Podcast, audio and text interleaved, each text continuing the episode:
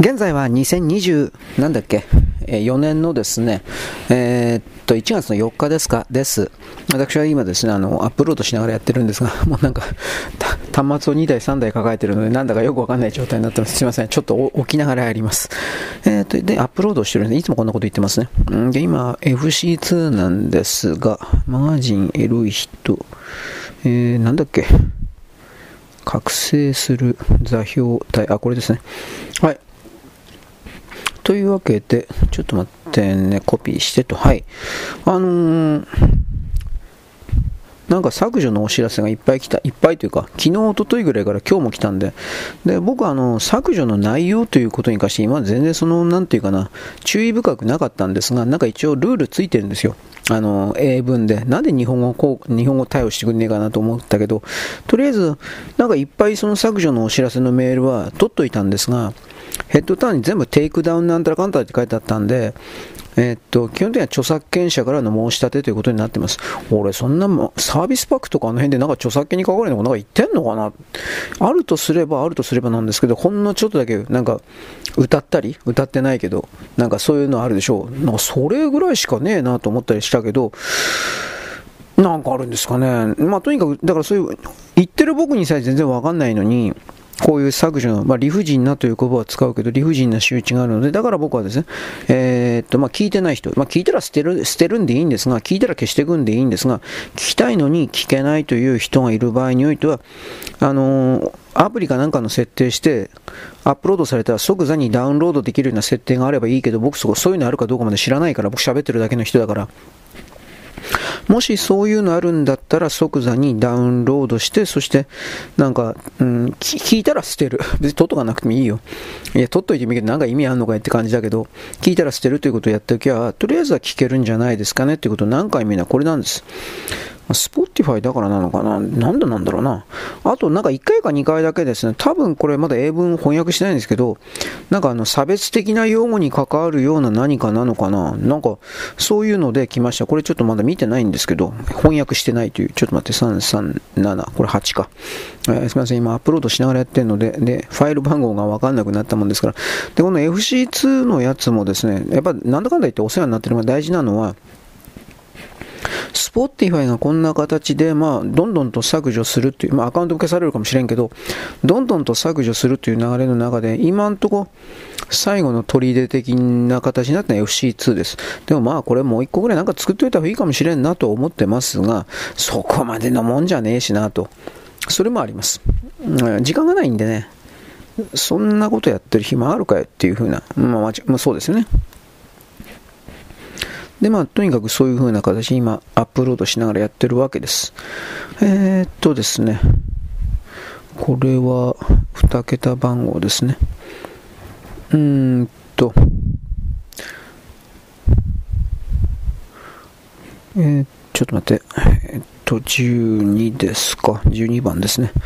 今日はなんかファイル、ファイル数が多いんで、ちょっとその辺でややこしくなってるというのと、このサービスパックっていうのは全部ワンファイルになって、Wi-Fi に作り変えられて Spotify からあの発信される形になってますからその中のどれが該当するのかわかんないんですよ。で今言ったように13個のファイルがあるから13個のファイルを1個ずつアップロードすればその1個だけが被害にあって他の12個は、えー、助かるという言い方にはなりますけどアップロードする側が本当に大変なんですよ。まあ、それはそれで。いや、あんま変わらんかな。この辺りは何とも言えんけど。だから、それを考えたときにですね、一応アップロードしてんね。うーん。まあだからこういうお知らせを通じて、まあ、あとはあなたたちが聞きたいんだったらダウンロードしてくださいね。さすがに何もかもは俺はちょっと対応できないですわ。というふうな、ちょっと逃げではあるけど、逃げっつったっておめえ、人間の、俺これで、これで飯食ってるわけじゃないからね。この YouTuber 的な感じでこれで飯食ってるって言うんだったら、あの、そういう風に真剣になるよっていう言い方はできるんだけど、実際そうじゃないからね。うん。えー、ちょっと待って。えー、で、次はですね、違うやつをファイルアップしてるという言い方ですね。えー、なんだろう。えっと、三島さんのやつかなこれは。うん、だから、FC2 にしたっていつかですね。なんかでも FC2 で過去に何回かやっぱ削除されたような気もするけどね。最近はそんな記憶ないから、まあ、ある意味 FC2 の中でも俺はあれだよね、あの、無視される対象になってるんだろうなと思います。まあ、それでいいんですよ、そんなもん。あの、注目されて、俺 YouTuber じゃないんで、YouTuber 的な人たちが注目をひたすら求めて、まあお金ね、お金儲けるために注目を集めるってのはわかるけど、えこれなんだ美しい星の13だったかな。13にしとく、とりあえず。後で直す。あの、わかるけど、目立ちは目立つほど削除が増えるんですよ。はっきり言って。で、削除されたら、例えばやる気がなくなったり、あとは、ほんの少し聞いてる人のために、えー、次の救済策はここですよだとか、そんなことややんなくちゃいけなくて、まあ、それもそれで必要な場合はやるけど、どうなんだろう。まあ、必要な場合って必要かって必要ではないっていうふうに言い方になるけどさ。うんとね、美しい星。よし、これで OK ですね。うん。まあ結局、ただで使わせてもらってるだけですから、あのー、ただで使わせてもらってるわけですから、あんまりね、文句ばっかり言ってもしょうがないですよ。で、文句言ったら、文句言ったら、その、相手がただで、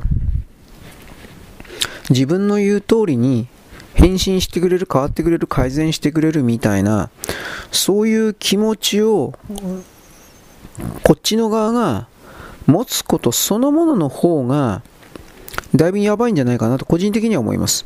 つまりそれは、何はしてくれない、してくれないというふうな、それをずっとやるっていうのは、結局それは自分以外の他者に対して支配とコントロールを求め続ける自分に変身したっていうことであり、その状況に気づいてないっていうふうにまあ、見なさざるを得ないというか、なっちゃうわけです。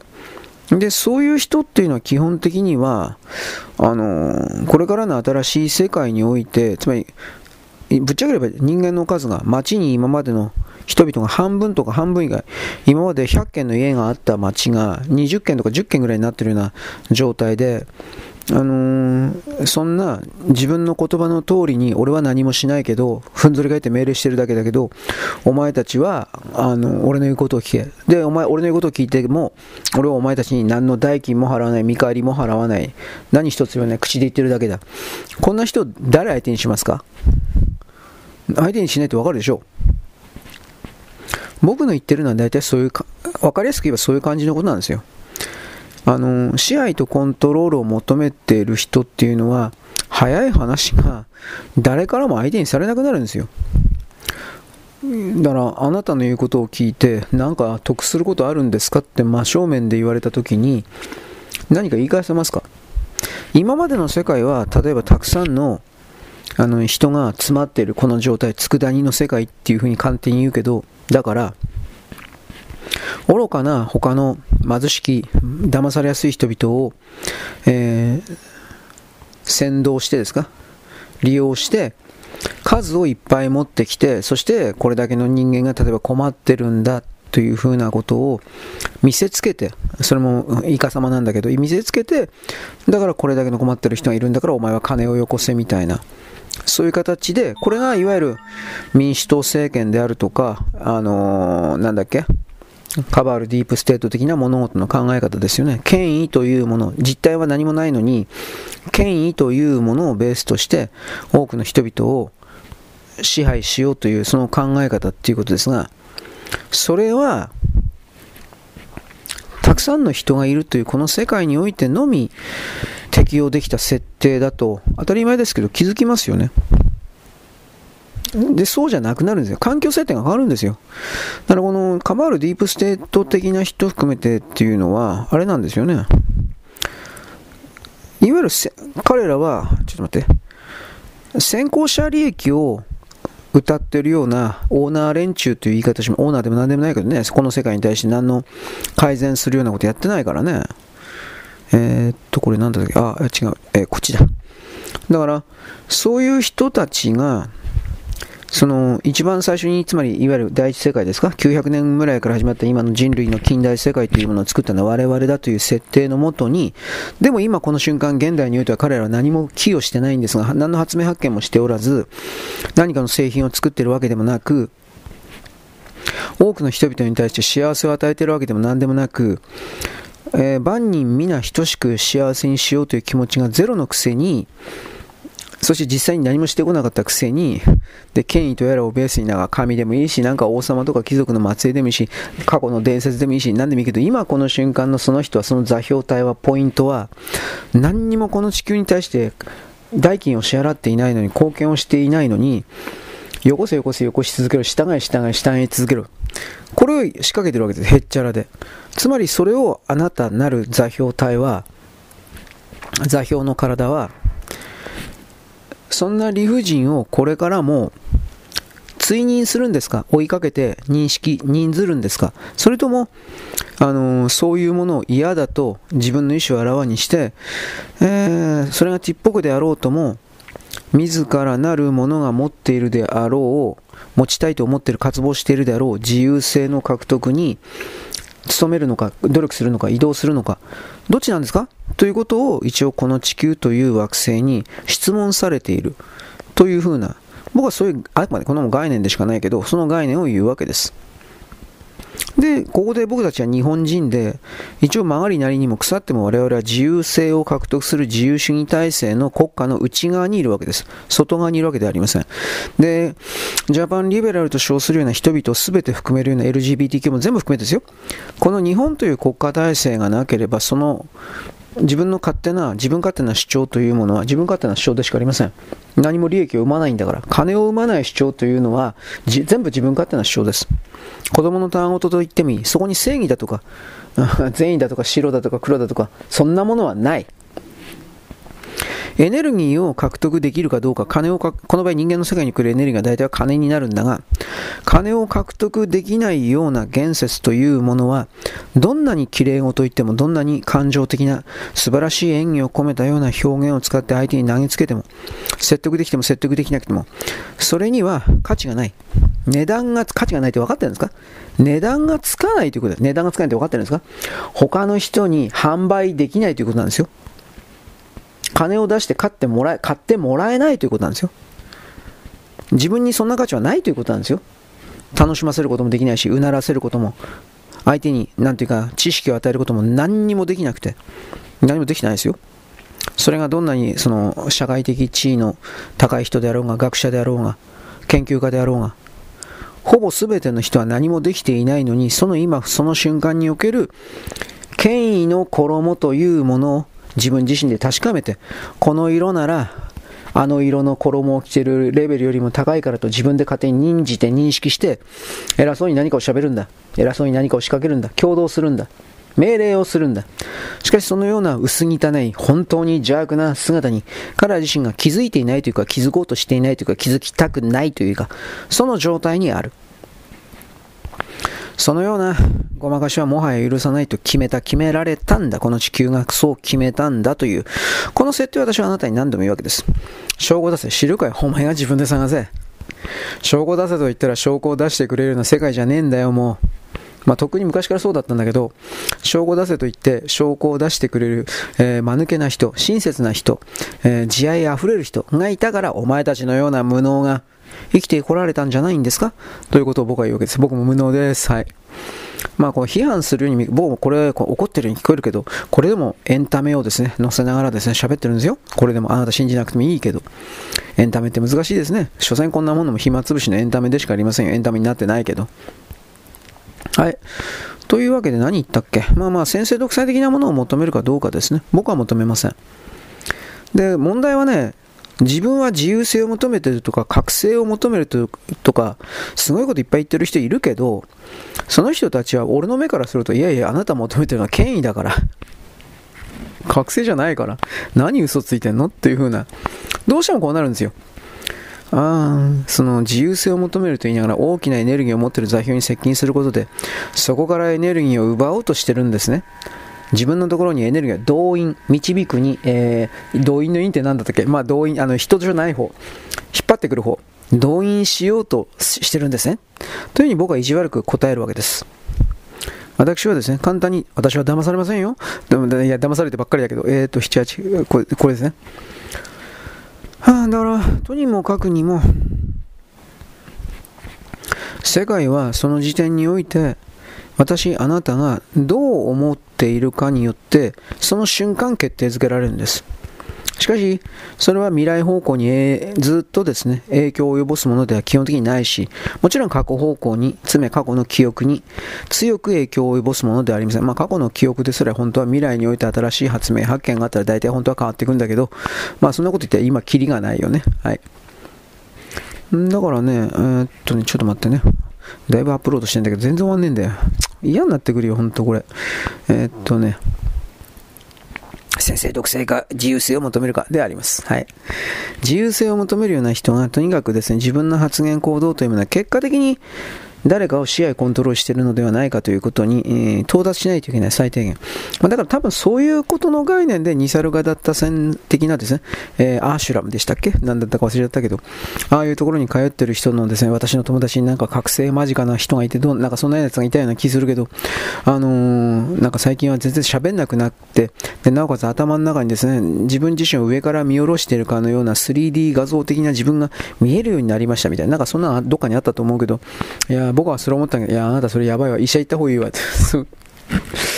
ね。あの、頭の中の映像として自分自身を上から見ているような画像って僕だってできます。あなただってできるんですよ。それはね、いろんな動画とかゲームとかでそういう画面見てるでしょ視点、ビューチェンジで。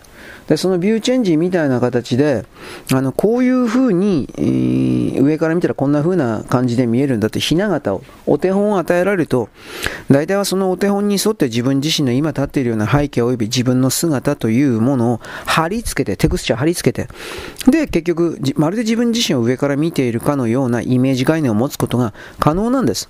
可能というできます、それは。ただそれが、いわゆるこのニサルガダッタ的な世界における、あの時代は、その 3D 画像とかポリゴンだとかそういうものはなかったんで、それは本当によくわからんけど、うん、なんだろうね、幽体離脱してる的な自分の姿から、自分自身の下の肉体を見下ろしてる的な考え方かもしれない。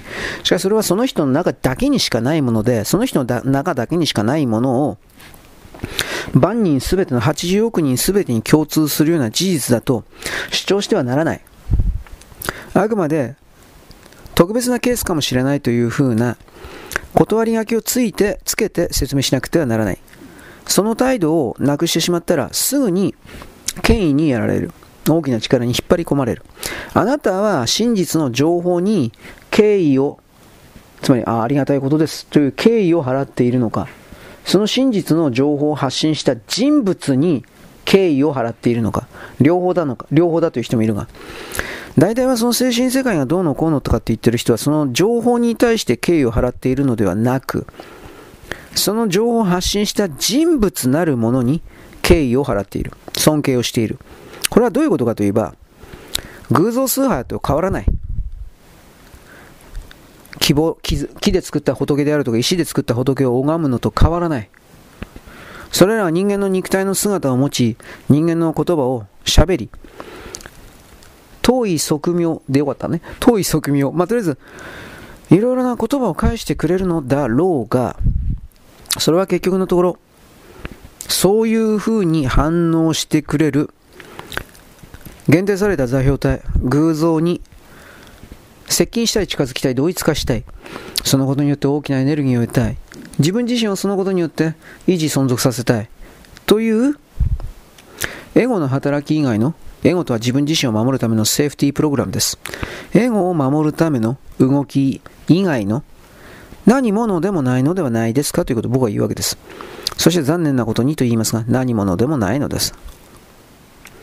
それだけのことなのです。と私は言います。はい。というわけなんで、ちょん今度はですね、今どこまで行ったかな ?19 分か。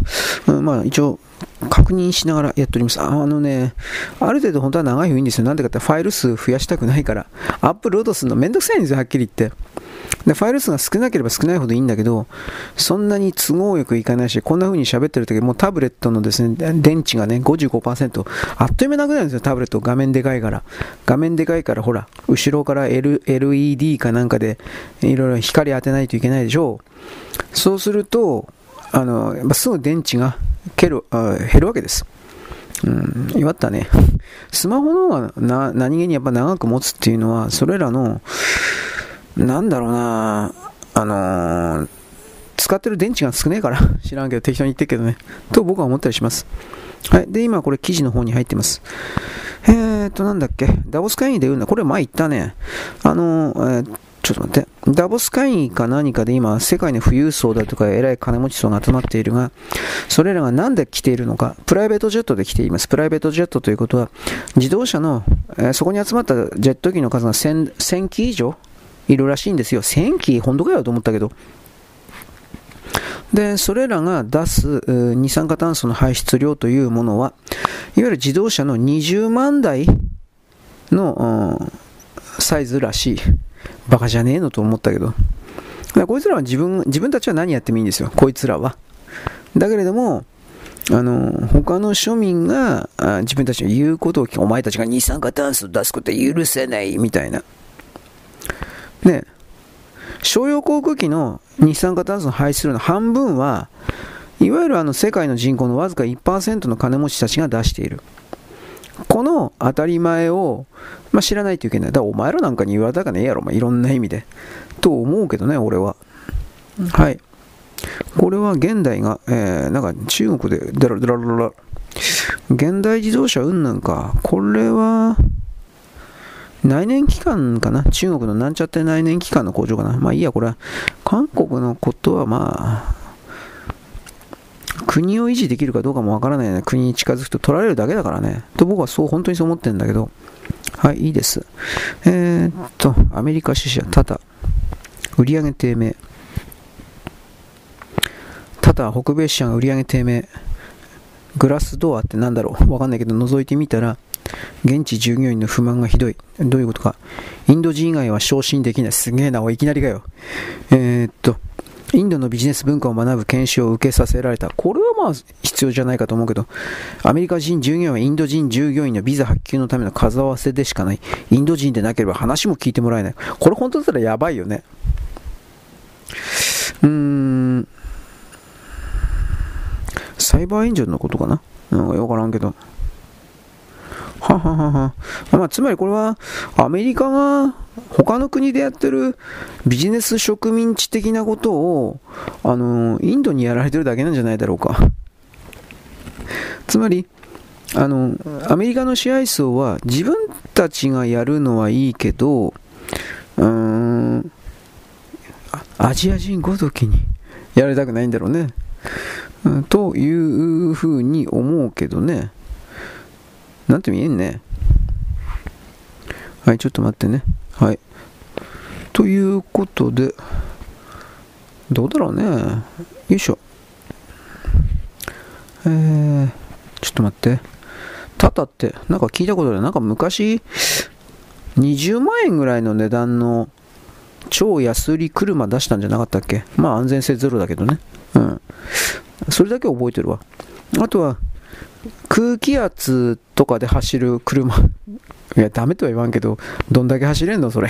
というのもなんか記事で読んだことない。それ、無理だろ、お前。どうして空気圧だけで。まあ、ちょっと走るだろ、ちょっとは。だけど、何百キロも走れんだろ、お前、空気圧で。な、なんかそんな記事読んだわ。空気圧。うーん、高圧の空気のガスボンベみたいなものかな。わからんけど。うん、それで結局、回るんですかね。それしかないよね、空気圧。あの、手動で出荷、出荷、出荷、出荷ってポンプ動かして、それで、なんか、シリンダーを回すために、なんかそれじゃないだろうからね。なんともわかりません。はい。で、今、違うとこ行ってますね。えー、違うツイッターなんですが、立民、泉代表、明確に政権を目指すとし、自民党過半数割れは作れる。作れるかもしれんけど、それは君たちには無理だわ。うん。我々はもともと保守的な人間、10年交代で政権交代できる我々の世代の仕事、無理無理。うん。えっ、ー、とこ、嘘、嘘つきだから、無理だよ。えっ、とね、NHK、能登地震で旧ツイッター X で被害に関する情報、救助要請のと、えっ、と要請が行われただいぶ嘘があったということに関して、えっ、と、政府がですね、抜本的な対策、まあ、偽情報を流したやつはとりあえずあの逮捕できるような、だってこの場合においては人の命かかってるから、こんなもん言論の自由は制限されて叱るべきだと思うよ。あの、偽情報を流すことによって助かるべき人が助からないという状況を呼び込んだ場合、その人を呼び込ませた人は、これはどう考えたって、あの、逮捕するべきだと思うけどね。はい。能登半島地震でボランティアを語って被災した住宅から高級みかんを盗んだ男。麻薬所持疑いで再逮捕。なんじゃこいつ。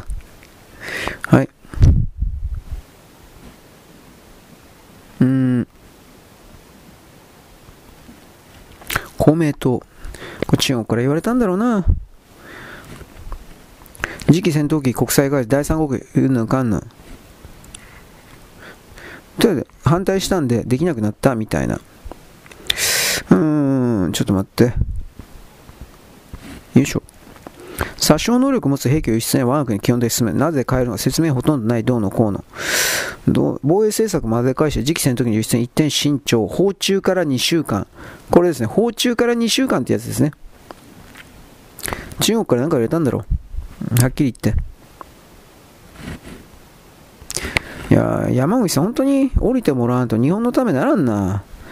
公明党の中にも愛国的なやつはいるらしいんですが、俺知らんけど、本当にいるんかやと思うけど、そういう奴らにこの老害を、ぬらりひょん山口降りてもらわんとあかんわと俺思うわ。俺、ここの創価学会の人でも何でもないけど、嫌いだけど。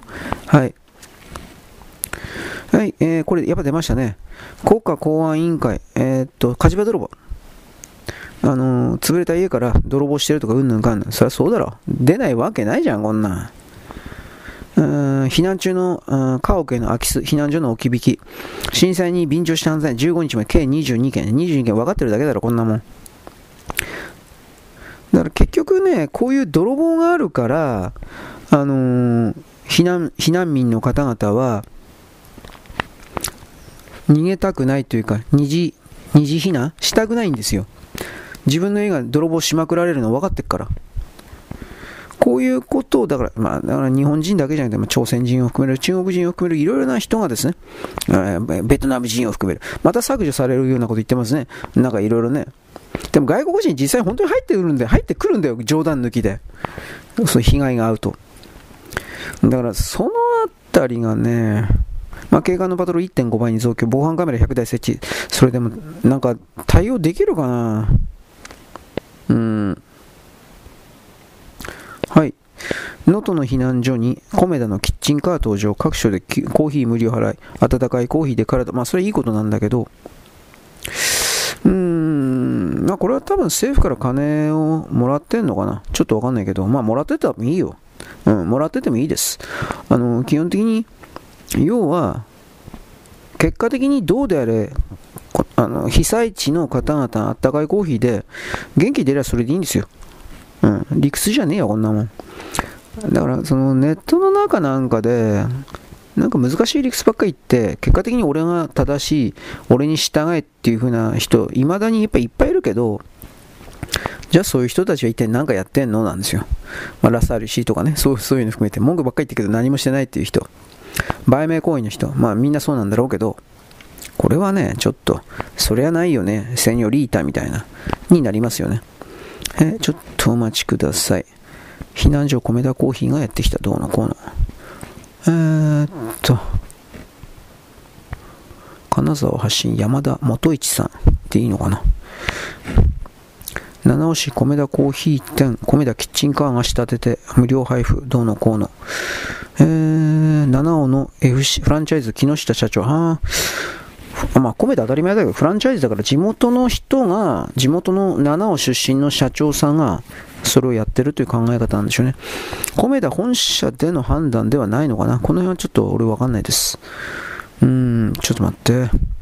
ついでにこれ今昨日の原稿削除しておかないと、なんだかぐちゃぐちゃになるね。はい。えー、っと、ちょっと待ってください。あ、これも、これもいらんな。ホームズさんの残ってた昨日の。はい。はい。ということで、えー、っとね、米田コーヒー3と。あとは、なんかガーナ人が生活保護が認められなくて、何言ってんだこいつお前。うーんとね、令和新選組、ガーナの国籍に訴え退ける理由がない。この当たり前だよ、お前。えー、能登地震、被災地に本を送らないで、その通りです。これなんかね、ゴミを送ってるだけなんだよ、はっきり言って。うん。ゴミ捨ててるだけ。しかし本を送ったって何の意味あんの？本当に意味ねえじゃん。うん。まあ、ゴミ捨ててるだけなんだろうね。きっとね、それは。だから僕もね、廉価版のね、コンビニで買ってるゴルゴとかあの辺どうしようかなと思ってんだけど、いや、捨てるしかないんだけど、いや、いらないと言って、誰もいらんって言ったら捨てるしかないんだけど、捨てればいいんだよ。捨てるしかないんだよ。そんなもんはっきり言って。捨てるし、ただゴミに出して燃やしゃいいのに、こんな風に被災地に送ったら余計迷惑だろ。なんでこんなことわかんねえの？いや、いいことしたという風に思いたいんだろ。いや、いいことしてないだろ、それ。なんでそう、自分の身になってみれば家とかぶっ壊れてご飯とかも食べられなくて風呂も入れないような状態で荷物やってきたと思ったらそれが本入ね、本が入ってんだよお前。古本が。それいいことあんの？いや本当に。ということでうーん。えー、っとねこれ、ダイハツのチラリと、認証不正問題であるダイハツ工業、国交省の指導に基づいて、キャストとピクシス・ジョイの2つの車種についてリコールを検討していることが明らかまあ、リコールで対応できればいいんじゃないの？まだ。金は莫大にかかるけど。あの、型式認定を、あのー、没収されたという、3台型式認定没収されたですよね、確か。だから、それは、やばいよねっていう風な、えー、なんだっけ、ダイハツのグランマックスとトヨタのタウンウェスト、マツダのボンゴ。この3つが、あのー、なんていうかな、ダメだっていう、ダメだも何も。うん。日本人の海外永住が増え続けている。生活拠点永住者の方に、えー、前年比3%で57万4727人。これどうなんですかねこれ。本当なんですかね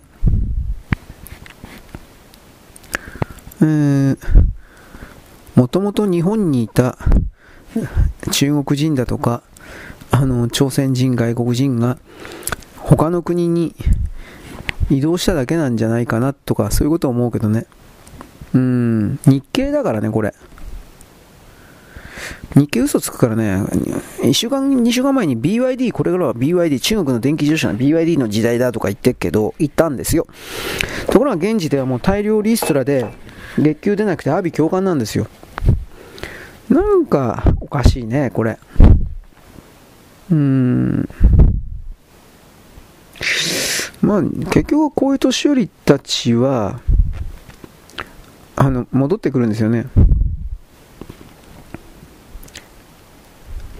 海外に3ヶ月以上滞在して、いずれ日本に戻るつもりの長期滞在も含めて、だから、そんなもん日本から出ていくっていうふうな、その、あれにカウントする必要ないというか、明らかにミスリード誘ってますね。うん。なんかこの逆張りをやって炎上商法を求めれば、なんか儲かる的な話にならんな。いつも思うけど。はい。ということで、えー、っとね、日本の対馬は韓国の領土だという地図を見つけたどうのこの。これどうなん？うん、シー・オブ・ジャパンって書いてあるね。こう日本に併合された韓国は日本の領土って理屈になっちゃうんだよね。これきっとね。で、1801年、イギリスの地図学者アロー・スミスが制作したもの、1801年の時点で Sea of Japan って書いてあるんだけど、で、対馬には韓国の名前ついてないんですけど、で、対馬のこの地図見た着色が日本列島と同じ黄色になっていて、半島は青色で縁取りされている。つまり、対馬が朝鮮半島の領土だつなら、あのー、青色で縁取りされてなくちゃいけない。そもそも紙切れに書いてあったからどうだっつんだよ。で、この考え方を大きくやってるのはロシア、中国ですよね、基本的には。そもそも日韓併合自体国際法違反とかって勝手に認めてないんだから、不法な選挙であって制度性全くないって勝手に言ってるんだけど、だから都合よく言ってるだけだよね。だから口だけで、このね、口だけで言って、そして、あの、相手を、相手に偽の食材、罪悪感を与えて、相手から何かをさせるということしかないのが、儒教権益。そのシステム、そう大きく掴んでそのシステムに騙されるんだと私は言わないです。で、この地図なんですが、あの、文字を入れるスペースがある方にですね、朝鮮海峡って書いてあるだけです。シー・オブ・ジャパンって書いてある大きな地図の、で、対馬とその朝鮮の間のところの狭いところが朝鮮海峡って書いてあるだけです。あの平安時代ですらあのそこを治めていた、統治していた人とか住民は日本人です。だから日韓友好とか言いながらどうのこうのって言ってるのは彼らが嘘ついてるとか利用してるだけだっていうのははっきりわかるでしょ。それがわかんないんだったらもうダメだわ、あんた。と僕はあんた扱いしますが、でもそう思いますよ。はい、そんなわけで。こんだけだいぶ喋ったね。一旦ここで切っとかないと電池は切れないんだけど、まあどうなるかわからんから、とりあえず今度文章のですね、作成の方に行きたいと思います。とりあえずここでやめておきます。よろしく、ごきげんよう。はい、現在はですね、2024年のです、2月じゃなくて1月の20 17日のですね、水曜日であります。私は今度ですね、あの、これから記事を、うん、書きます。だから、新しい段落、新しい段落と言ってうるせえかもしれませんが、一行空白明けでですね、やるときには必要です。で、今まではですね、これだけで単独でやってたんですが、えー、コメント的なものをやってですね、あなたに説明みたいな、まあ一応するつもりではあるんですが、これがひょっとしたらさっきも言ったけどな、えー、なんだっけ、ノーティス、なんたらかんたら、つまり作権者からの申し立てがあってどうのこうのというふうに該当するかもしれません。つまり何を言いたいかというと、アップロードされたら、私の、特にサービスバックかな、数多いから、アップロードされたらね、早めにダウンロードして聞いたら、まあ、残したい人は残しても意味ないから、捨てりゃいいあの消せ、消せばいいけど、とりあえず聞きたいのであれば、それはですね、えー、残しといた、あすぐダウンロードしてた方がいいんじゃないですか。ダウンロード、とにかく、ブラウザ上で聞かない。とにかくダウンロードしておく。で自分のフォルダーに置いといてで実際、えー、フォルダーによってできたら違う別のフォルダーにコピーしといた方が本当はいいと思うそのアプリの中のフォルダによってたら自動的に消されることあるからさっき言ったようにマガジンロシトの12月例えば6日後にしとくけど12月6日後消消しましたって言ったらもし仮にそれがアプリの中に残っていたら同じファイル名のやつは自動的に消されている可能性がある。これ何度も言いましたね。これからも言うでしょうということではいえーとですね記事に入ります。ちょっと待って準備してから。えっとね音声立ち上げてからです。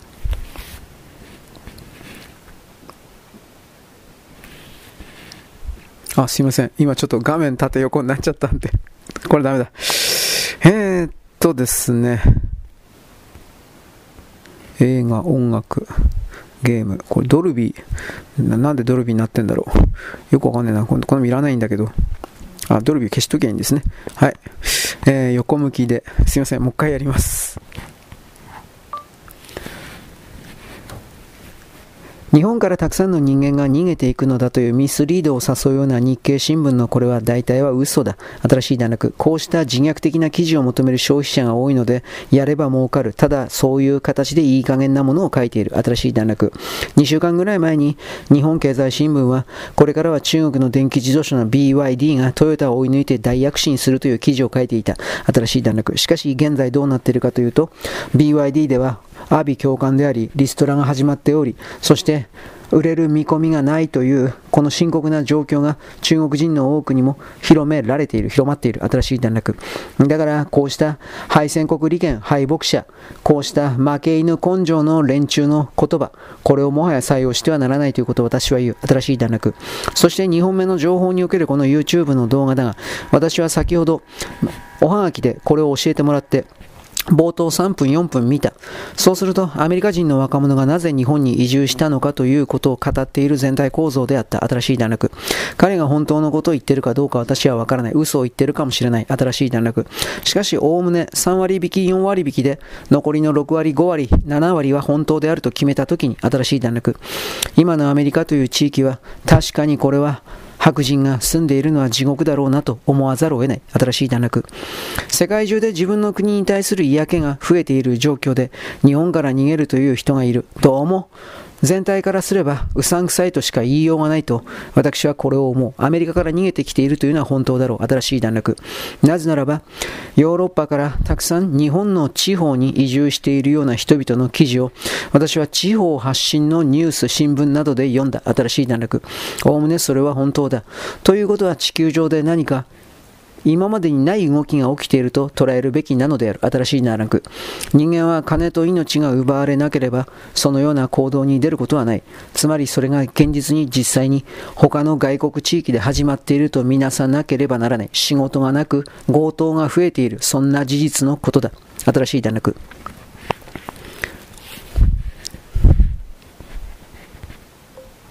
はい、ということで今、大体終わった。新しい段落って言ったらね、あのー、新しい大学とかって何の、何とかなんねんのかな。はい。敗戦国利権の運の負け犬根性ですね。僕これ入って大嫌いなんですね。この、立ち向かうことができなくなるから、最初から負けるというか、最初から、あの、負けるということを好んで呼び込んでいるという形になっているので、それをやめないといけない。はっきり言って。うん。あれ、新しい連絡になってるな。俺やっぱこれ、滑舌が悪いんだよね。うん、まあ本当だって、ろろろろろ。人間はね、お金と、あの自分の命がね、脅かされなければ、今まで住んでいた国を、そんな簡単に捨てないですよ。それにもかかわらず、その日本に逃げてきているという、特に白人という言い方をするけど、が多いのは、やっぱりそれは、あの、ひいき目に見ても、今ね、2本目の記事でこの YouTube のアメリカ人の若い20歳前後、20歳ちょっと超えたぐらいのあんちゃんのですね、いろいろなこの情報字幕見たんですが、おそらくおおむねは本当なんだろうなと思わざるをね、言わざるを得ないわけです。まあ、あの各アメリカから出ている情報というのはもちろん自国の自分の国の不具合というものを伝えるわけないんですよ。で、特にニューヨークタイムズみたいなああいう左側は、えー、移民最高、外の国最高、黒人最高みたいな、まあ、そういうことを言うかもしれないけど、とにかく実際のところ白人に死ねとか白人殺すだとか、そういうことを黒人の人々が全部ではないけど、そういうことを本当に言っているということに対する情報公開はないわけです。となると、そこから考えたときにですね、うーん、ちょっと待って。このアメリカ人のあんちゃんがという言い方をするが、その人が言っていることは、ああ、これやっぱりやばいのかもしれんな、みたいなことをいろいろと気づかないといけないということを僕は言うんですよ。ちょっと待って。で、これどうなってんのかな？えー、っとね、えっとね、ああ、大丈夫だね。はい。1本目の記事終わりました。2本目。えー、っと、今まではですね、こういう文章を策定する、作るなら作るだけやって、で、えそこで一旦終わって、で、なおかつですね、アップロードするのはまた別ファイルでってやったんだけど、今、文章の作成というか、そうしたものをやって、簡単な構成をしてアップロードするというまあ一連をですね、やることに、あ、やべやべ、やることにしたんで、で、この部分が昨日、さっき言ったように著作権がどうのこうのって言いられためんどくせえなというふうなことであります。まあいいです。とりあえず2本目の記事です。世界の支配層における世界中を飛んでいるジェット機の商用旅客機、商用プライベートジェットというものがある。新しい弾力。それらの半分が地球上における1%しか存在しない超お金持ち、富裕層たちによって所有されており、そしてこの商用旅客機と言われているものが出している二酸化炭素が、そのたった1%の人たちによって50%の割合でつまり商用旅客機が100という単位で二酸化炭素を出していたらそのうちの半分がこの1%の人たちが出しているということになる。自分たちはどのようなことをしてもいいが、お前たち下々は我々の命令に従え、彼ら支配層は全部これでできている新しい段落。そうしたものに対して批判の声をわーわーと言わなかった我々の側にももちろん落ち度がある、責任がある新しい段落。しかし彼らの傲慢というものは我々の力のなさを飛び越えて、とてつもなく高いところにそれは三千と輝いている新しい段落。人々を搾取に導こうとする邪悪な光だ、新しい段落。そうしたものの全全てを粉砕しなくてはならない最後の段階に来ているということを私はあなたに何度も伝えるのである。はい、ということ、やべえやべえ。えー、もうこの、はい、ということですね、というのは変換されるところだった。えー、っとですね、この、うん、支配数じゃないですか、支配層だよ。あの、僕は二酸化炭素がどうのこうのというものが温暖化云々とは全く関係ないと相手にしてないんですが太陽の、ね、活動の変化とそれに、えー、連動した太陽系というより惑星と衛星の全てがそうなってるということを私、あなた何度も言ってるけど、実はこれ、何度も言いますが、天文関係のね、サイトとか言えば、巡れば、そんなこと書いてあるんですよ、本当に、普通に。ただ、それが二酸化炭素が、えー、な、えなんの？なんていうか、地球の温暖化がそれに連動しているんだ、みたいな、そんな書き方はしてないですよ。当たり前だけど。単純に、太陽が自極反転させたので、そのことにおいての大きな影響が太陽系すべての惑星衛星に、えー、なんていうかな、起きている。で、結局それは何が起きているかというと、大体は温度が上がっている。地表の温度、海の温度が上がっている。で、なおかつ地震みたいな、火山みたいな、それが起きているみたいな。だけどそれは読み解けば結局太陽の活動が変わり、それに影響を受けている、あの、なんていうかな、影響を受けている、ちょ、ちょっと待ってね。これなんでこんなになるのかな、うん、えー、っとね、影響を受けている、うるせえよ。ええ僕たちの惑星だよ。ということになるわけです。はい、えー、っとね、ユーザー名。なんだよ、これ。あ、いいや、もうめんどくせえ。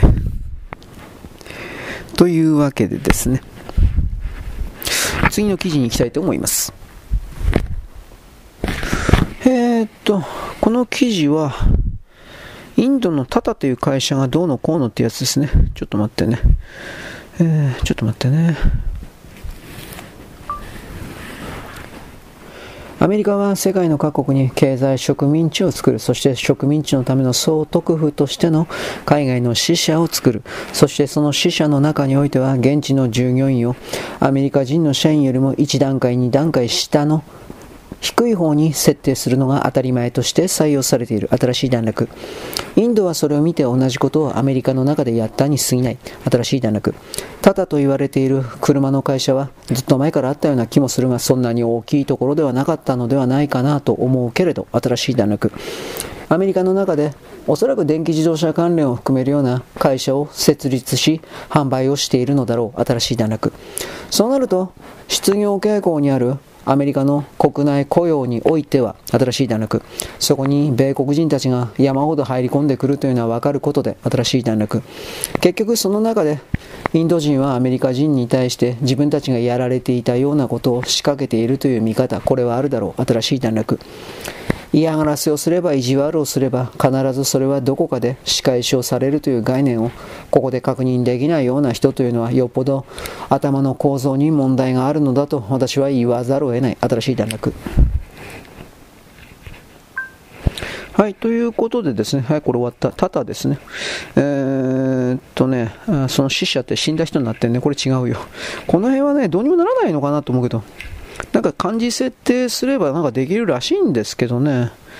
うん、経済植民地うんぬあのー、基本的にはね、日本の、日本に作られているような、アメリカの各種会社において日本人社員というのはやっぱりそのレベルが低いものとして設定されてるっていうのは事実として知った方がいいです。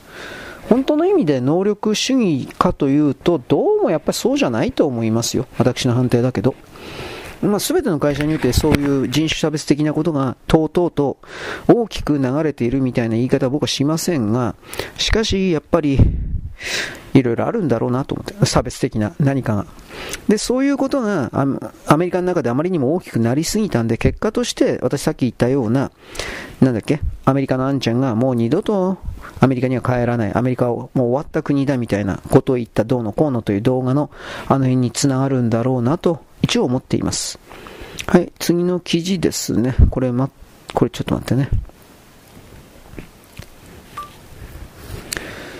公明党の山口さんというのは2週間ぐらい前に中国を訪中して確か習近平主席と握手をしてきたのではなかったか新しい段落その時に中国の側から徹底的に何かの要求をされた脅しを受けたと捉えるべきだ。新しい段落あなたに何度も言うが、中国には香港とマカオの2カ所に創価学会の中国支部というものが存在している新しい段落。創価学会はもちろんこれら2つの支部に大きくお金を突っ込んでいるだろう。新しい段落。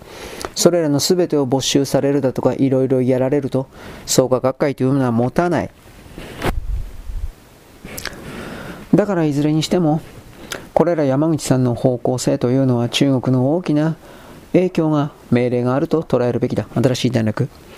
中国が明確に日本の中に侵略をまず認識阻害を含める侵略を仕掛けてくるということが明らかになっているのにもかかわらず、新しい大学、創価学会公明党山口さんというのは中国と親しくなり奴隷になり家来になることしか求めていない新しい大学。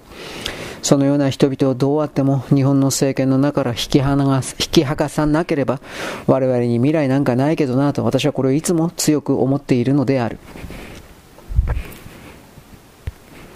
はい。えー、っとですね、これ山口さん。なんでこんなこと言うんですかね。あの、とりあえず、次の戦闘機に関して、えー、っと、公明党はいろいろな武器輸出とか含める何もかもが、あのー、我々公明党創価学会に説明がなかったからということで反対したんだったかななんかそういう形で。でもこれは中国に訪問したすぐ2週間後での動きですから、これどう考えたって中国にそのような命令を受けた、示唆された、おそらくそういうとこじゃない、忖度マン。うん、そうじゃないかなと思いますけどね。だからそういうの本当は迷惑だからやめてくんないですかね。僕はあの創価学会は表向きですね、平和を愛する創価学会とかって言ってるけど、そうじゃなくて、中国の平和を愛する創価学会ってきちんと本当のこと言うべきですよ。日本の平和なんか求めてないですよ。だから、中国に利権を置いてるような、あの、創価学会が、ね、あの、中国に、中国の利益を害するようなものなんてやるわけないじゃないですか。で、でも日本、日本国籍を持って日本で生まれて今の認識に至っているような、そして今この瞬間も日本という国家から様々な何もかもの利益を得ているような山口さんを含める創価学会公明党という人はそろそろ自分の在り方というものをどう考えたって考え直すべきじゃないかな。行動を変えるべきじゃないかなと思います。はい、次の記事ですね。ちょっと待って、これ何だったっけ？えー、ああ、能登、能登、能登地震ですね。はいはいはいはいはいはい。うんうんうん。はい。能登地震においては嘘の情報が乱れ飛んだ。ラサール石井の例だけではなく例えばあそこに人々が閉じ込められているということで消防に通報がありそれを信じていったら誰もいなかった家すら立っていなかったという事例が実際にいっぱい報告されている。新しい段落。それに関してはあなたもいろいろ目撃したであろう。人々はこうやって嘘をつく存在ではないのだが、どうやら日本の外側から日本語を上手に使って日本国内をか乱させるような工作があったと、私私は残念ながら見なさざるを得ない新しい段落。結局のところ日本共産党であるとか極左であるとかの老人の赤い人たちは、そうした日本国内か乱をずっと前からやっていたが、新しい段落。しかし今回のような本当に大きな災害の時にさすがに彼らもそれを、いくら金のためとは言っても、なかなかに控えるのではないかと、とりあえず好意的に勝手に判断するが、新しい段落。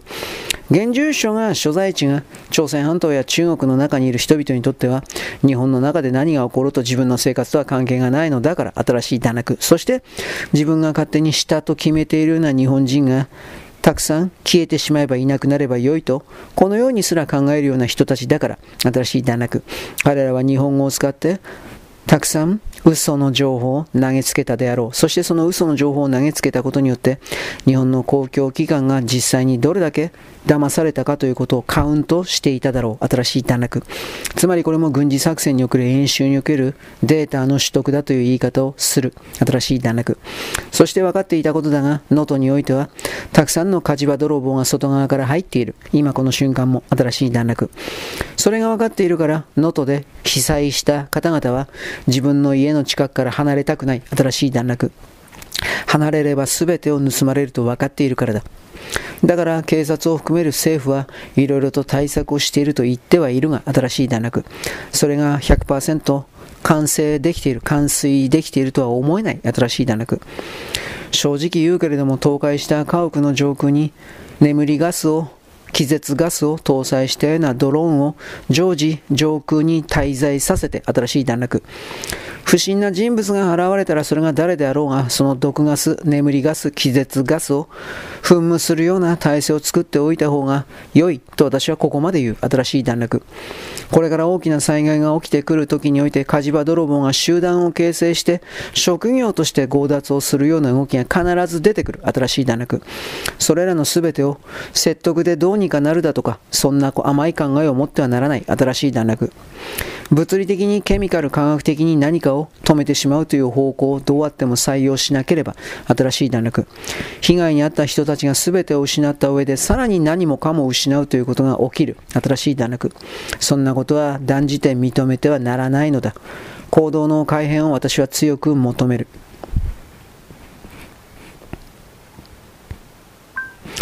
はい、ということでですね、記事終わり、適当なこと言ってますね。でもそうなんですよ。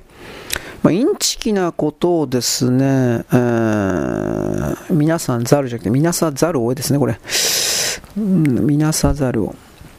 インチキなことを言ってですね、そしてあの多くの人々、特に命が助かるかもしれない、助からないかもしれないというギリギリのところで生きているような人に対して、そんな嘘を仕掛けて殺すようなことに加担してはならないです。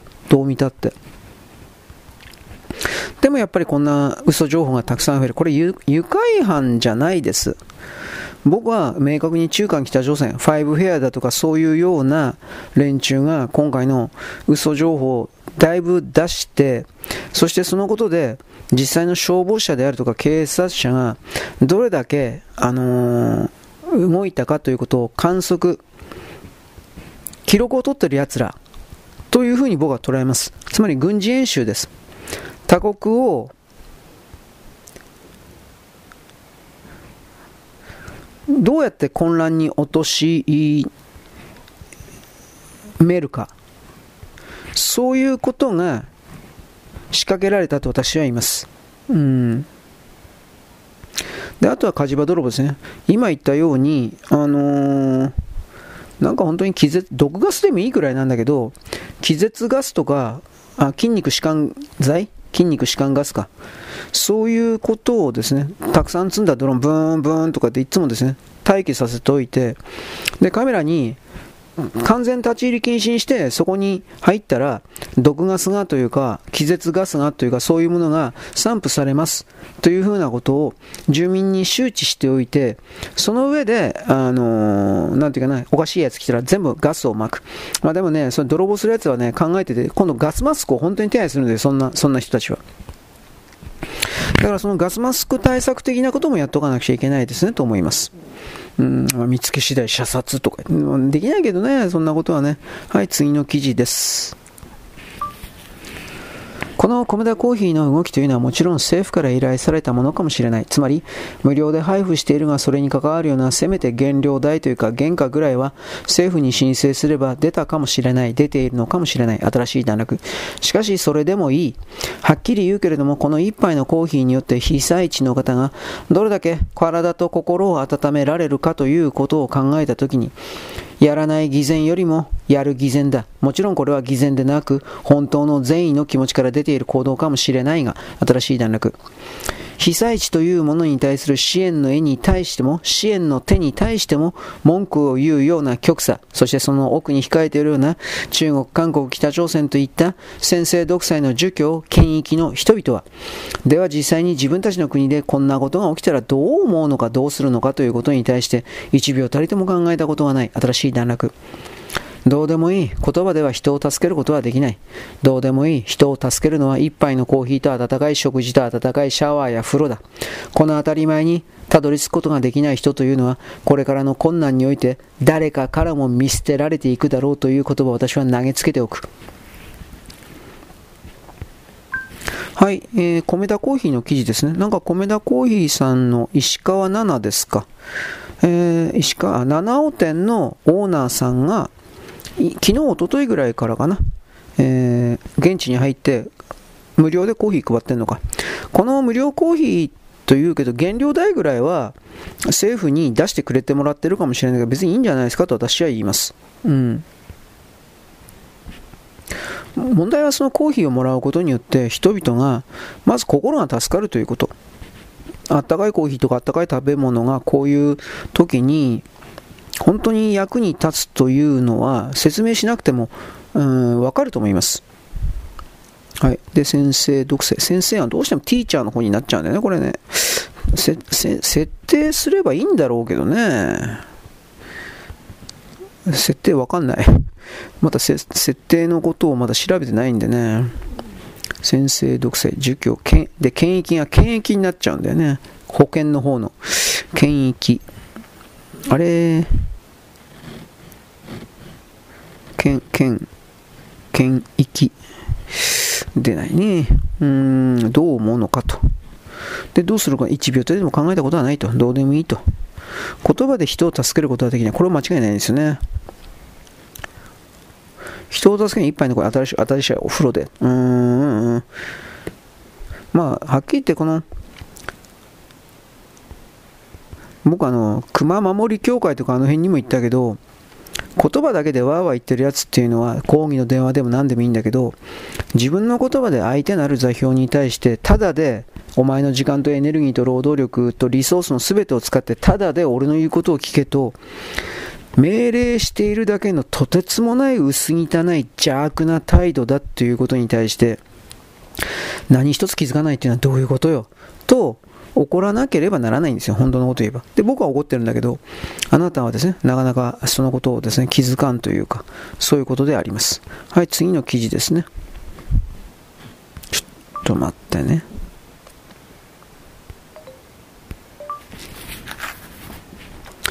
こういう災害が起きると、ゴミ、捨てるしかないような医療品であるとか、本、腐った食品、こんなものを送りつけてくるクズが本当にいる。自分たちは良いことをしているつもりだが違う。本当は捨てようと思っていたけれども捨てるきっかけがつかめなかったようなものを現地に送りつけているだけだ。新しい段落。つまり自分の責任を他人に押し付けることによって逃げている。こういう生き方の人たちがたくさんいるからこのような本を送りつけるというとんでもない暴挙が生まれてしまう。新しい段落。食べ物も飲み物にもこと書いているような人々に本を送って一体何になるのだ新しい段落。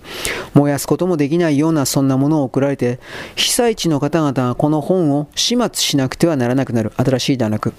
本の処分に困ったらゴミ箱に入れて捨てよ。こういうことを、この当たり前を早期イメージできないということはよほど頭が悪い。新しい段落。またはとてつもない邪悪があってこの本を送りつけることによって苦しめとでも言うようなとんでもない気持ちがあるかもしれない。新しい段落。いずれにせよ素人が被災地に対して手を出すというのは大体は迷惑になっていることが多いということ。をこの冷たくどうしようもない現実を知らなければならないのだ。新しい段落。あなたは善意でもって助けようと思っているかもしれないが結果的に向こうの人にとてつもない負担を迷惑をかけているということが本当にあり得るのだというこの理解をどうあっても持っていただきたい。はい。一応最後の記事にしておこうかな。えー、本を送るバカ。本を送ってどうすんだよ、お前。うん。本食えるかよ。で、あの、電気も止まってんだから、明かりもないんですよ。どうやって本読むの？で、昼とかになったら瓦礫とかあの片付けたり、あと炊き出ししたり、そっちのことやってんのに、あの、いつ本読む暇あんの？で、その本って何、何？何の本読ま、何それ？はっきり言うけど。ハリー・ポッターのなんとかって、そんな被災地のそんな状態で、そんなハリー・ポッターのなんとかとかそういうの読むの？意味わかんねえよ。で、今このハリー・ポッターなんとかって今言ったから、なんかひょっとしたらこれもなんか著作権なんとかに控えて著作権の申し立てによって削除とか、なこれもうおかげで神経質ですね。でもちょとりあえずですね、素人が、被災地とかね、助けられ、個人がね、今までそんな訓練もしたことない人が、あのー、個人が助けることできないですよ。プロの言うことを聞いて、下働きをするぐらいならまだなんとか役に立つかもしれないけど、たった一人の個人が何もかも理解して全体を把握してその上で全体を復旧にもたらすというか元に戻すというかそれできないですよできないのにやれると思ってるような人がなんか都合よくね偉いと思ってる人がこんな風に本を送ったりするんです。だから本を送って一体何の役に立つの？自分で捨てりゃいいじゃん、そんな本にいらねえんだったら。なんでそんなことわかんないの？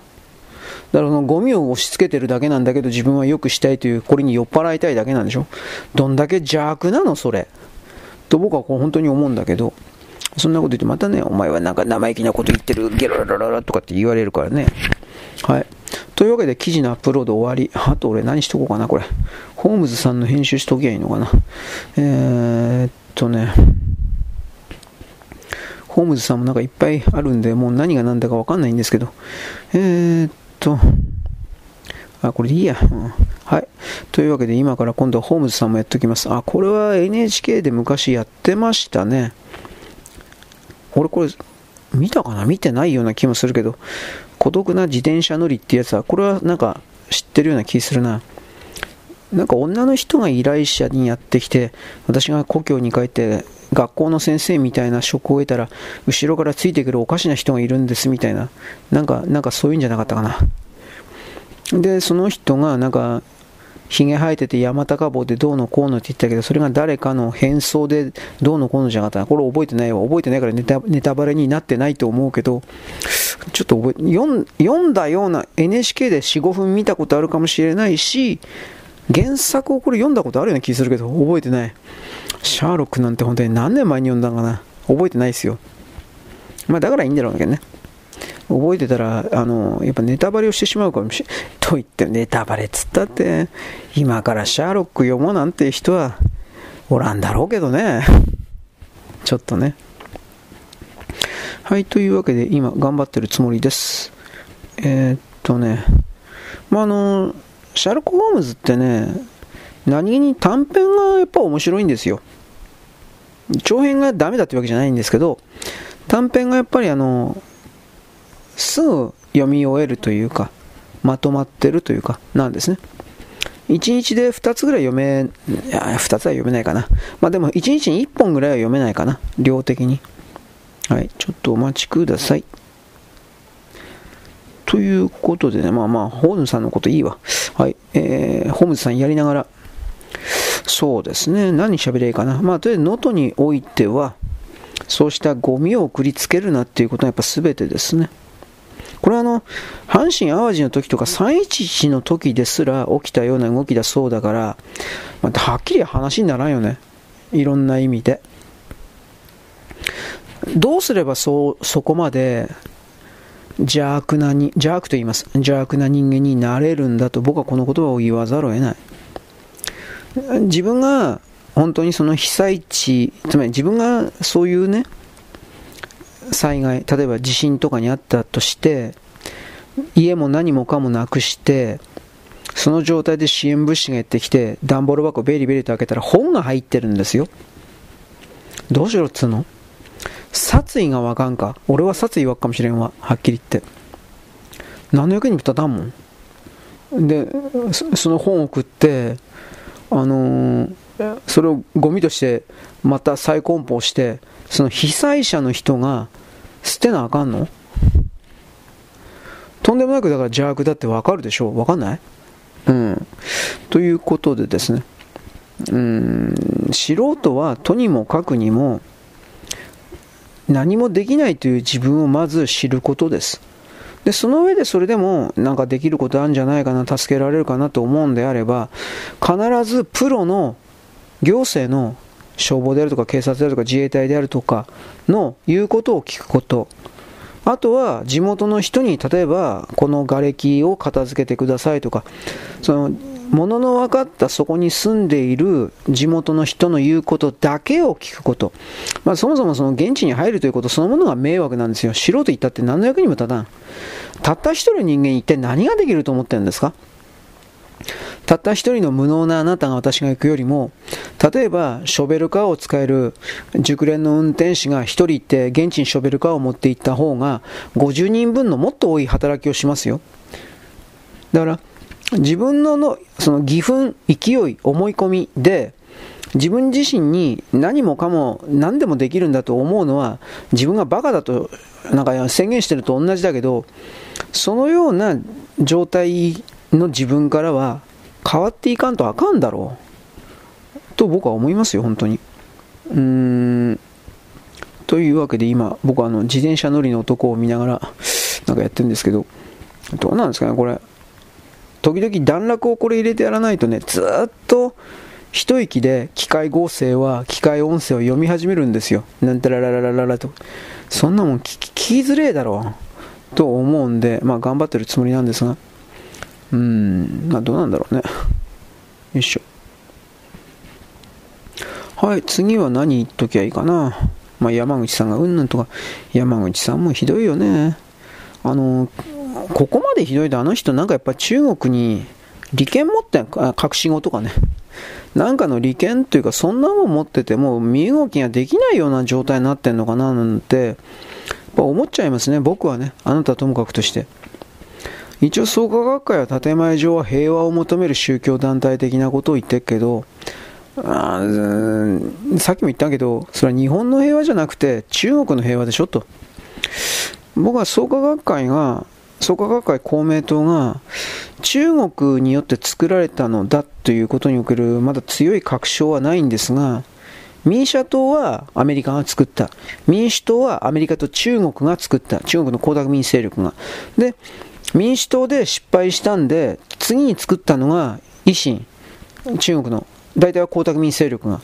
というふうに見てるんで、そこから考えたときに公明党が外国の支配層の思惑によって日本の中に作られた宗教をベースとした政治政党であるという考え方である、あろうという見方で彼らを見るもんですから、まあ日本の、日本人の幸せなんか考えてないだろうなということ。まあ、それは結局創価学会と言われているものの中に入っている人が、昔は在日朝鮮人がだいぶ入っていた。しかしこれはコントロール支配のために入っていたんだろうし、その在日朝鮮人というもの言われるものにしたところで、結局のところそれって、あれじゃないですか？あのー、統一教会？まあ、まあ、これでやっぱ削除なのかなと思ったりするけど、統一教会の関係者なんだろうなってやっぱ見なさざるを得ない、見ているし、僕は見なさざるを得ないというか、そのように見ているし、そういうふうに捉えるとですね、あの彼らの存在そのものが、やっぱり日本にとってはどこかでこれは邪悪なね、奪い取るやつだなというふうな、ね、そういうふうにしか僕は見てない、まあ、全ての宗教勢力に僕はそれを感じますけど、まあ、でも創価学会とかって、あのえー、日蓮総主だ南南明法蓮だったよね。南明法蓮における、えー、いわゆる在家信者、いわゆる坊主ではない普通の在家の百姓たちが、えー、特に山の中だとか、大昔ね、ちょんまげの時代、山の中だとか、ああいうところに住んでいる人々が坊主とか巡回で来てくれないんで、自分たちで、えー、仏さんの言葉を、えー、お経とか読んで葬式とかもあげようみたいな形で始まったこう、こう、えー、講座のこう、ごんべんに構うだったっけ？なんかあれ、こうから始まって、それが派生していって、で、日蓮総集でいいの？あの中に、あのー、ある長い長い期間、その一部の独自な組織体として存在し、まあ、これキリスト教におけるイエズス会というかイエズス軍みたいな形で独自の存在として存在し、それがどっかの時点で、えー、日蓮総集だったっけ、まあまあ、あれとたもとを分かったというか、で、創価学会になったというか、大体そんな理解で僕はいるもんですから、うーん、どうしてもこれ思うんですよ。ああ楽したかっただけだね。と。うん、で、僕は昨日そのことで、あの、永平寺のこと言ったでしょ？言ってない？言ったと思うんだけど、道元が福井県におけるですね、とんでもない山の中に寺作って、で、そこで、もう修行三昧というか修行しかしないというか、禅寺の禅というか、で、そのことに関して確か比叡山でよかったと思うけど、比叡山の連中が道元みたいな厳しい厳しいその修行ばっかりやるような姿に批判ばっかしていて、ね、なんでかって言ったらそう、もう比叡山っていうのは、もう中央権力といっぱいつながって楽して、え仏教的なことをコスプレして楽して何かやっておれば権威がお金が 手に入ったから。だって結局、あれでしょう。当時のその蓮女、剣女ってよかった。なんかあれっていうのは、あまあ嫁さん持ってたんじゃなかったっけ？嫁さん持って酒飲んで肉食って、なんかとんでもない人だったんでしょ？まあこの辺はすげえ知識いい加減ですが、大体はでもそうだろうなと思います。日本の仏教なんていうのは、いわゆるあの、厳しい厳しい丈夫座仏教でしたっけ？まあ、少女仏教って昔言ったけど、あれとは全然違うもんですから、うん、で、それがいいとか悪いとか僕は知らない。どうどうでもいいことだから。だけど、そういう厳しい修行を自ら求めるような人々からすれば、創価学会を信奉するような、あの仏教崩れを信奉するような人々なんていうのは、あちょろい以外、ちょろいというか、まがいもんというか、うん、ただのファン人というか、にしか見えないでしょう。いや、僕はそのように捉えるけど。本当のプロの作家が同人作家のエロ漫画家たちを見ているというか、まあ、そんな概念ですよね。うん、だから、そういう創価学会が本当の意味における日本の奥の院と言われている人たちにも宗教関係からにおける日本国民というものを支配コントロールするための道具として使おうと設定されたので今、のうのうとあるけれど、ま、これもはっきり消えてくれると話にならんなと。ちなみに時あの、幸福の科学か。幸福の科学もその宗教方面からにおける日本のコントロール組織として設定されたんだけど、設定されたがったんだけど、結果的に大川隆法さんのその PR 活動が失敗したというか、まあ多分そういう言い方をするんだけど、まあこれはわかりません。うん、まあ、興味ないから。ただ、えー、なんか岡隆法さん死んで、えー、創価学会じゃなかったの、幸福の科学、割れていくだろうというふうな、まあ、割れとか、なんかね、お家騒動とか、なんか、ね、情報降りてきたけど、今んとこないよね。その、そうした、いや、あったっていいよ。どうでもいいから。ただ、割れていく流れの中で全部ぶっ壊れてきゃいいんじゃないかとは思うけどね。消えていきゃいいんじゃないかなと思うんだけどね。ああいうのに、喜んで入りたがってる人々の気持ち俺分かんないから正直言って。なぜ自ら奴隷支配を受けようと喜んでするのか。まあ結局それは結局彼らの魂とでも言えるものが僕たちと偉そうなこと言うけど僕とあなたとそもそもの形が構造が違うからなんかななんてことを思ったりもしますけどね。これは分からないことです。わからないことを分かった層に違いないんだというふうに決めつけるところから大体は、えー、世界の認識に対する誤ビュー、誤ビュー、つまり、えー、間違ってる罠というかそれがあるわけで、どうなのかね、うん。あ、中国は春節なんですか。春節？どうかな。帰省ラッシュ？うんぬんかんぬん。まあ、謎の肺炎中国で大流行。まあ、どうでもいいけど、こっち来んなって感じだけど、来るんだろうね。うーん。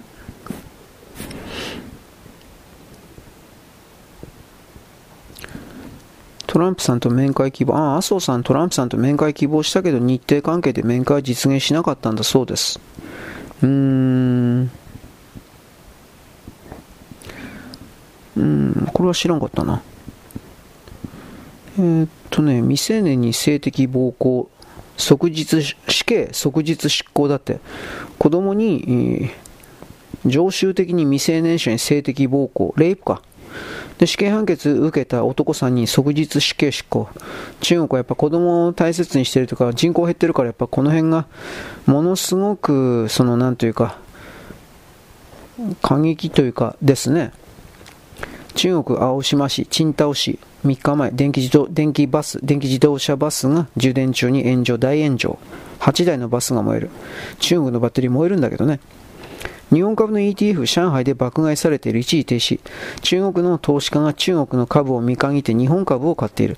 これが日経平均3万6000円一瞬超えたんだったっけ？本当に4万円超えるかもしれないけど、そういうことの背景ですね。中国人が山ほど買ってるんですよ。うん。どうだろうね。春節どうのこうの。まあいいや。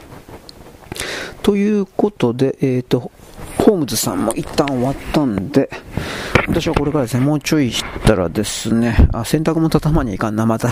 えー、えー、ですね、え、っと、なんだっけ。え、ノートパソコンですか。これをやろうと思っています。花揚げです。よろしく。ごきげんよう。現在は2023年のですね、えー、っと、2024年の1月の17日の水曜日であります。先ほどまたですね、あの、削除依頼が来ました。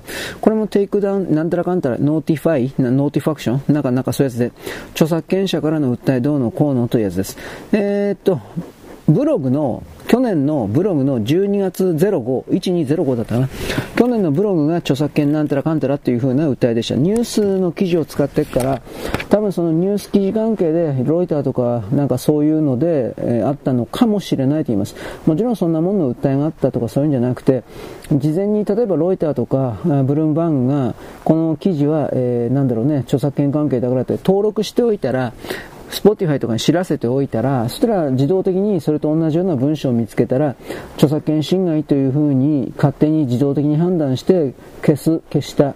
多分そういう考え方じゃないかなと思うんですが、まだわかりません。とりあえずブログであり、えー、ブログでありとか言うと馬鹿にしてるわけじゃないけど、えー、っと、12月の5日でも1月以上前なんで、これはとりあえず報告だけにしておきます。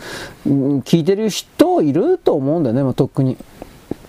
救済措置ないとか、まあ、12、一週、二日三日前なら慌てて救済措置というかやるけど、一週間もた、一週間ぐらいも経ってしまったらもうそれはもういいんじゃないかっていうふうな、使い捨てですからね、僕のこんなもんって。と、自分でそんなふうに判断しているんですが、ということで今私は、えっ、と、さっきアップロードしていた的なですね、えっ、と、記事の、なんだっけ、あ PC に向かっているということです。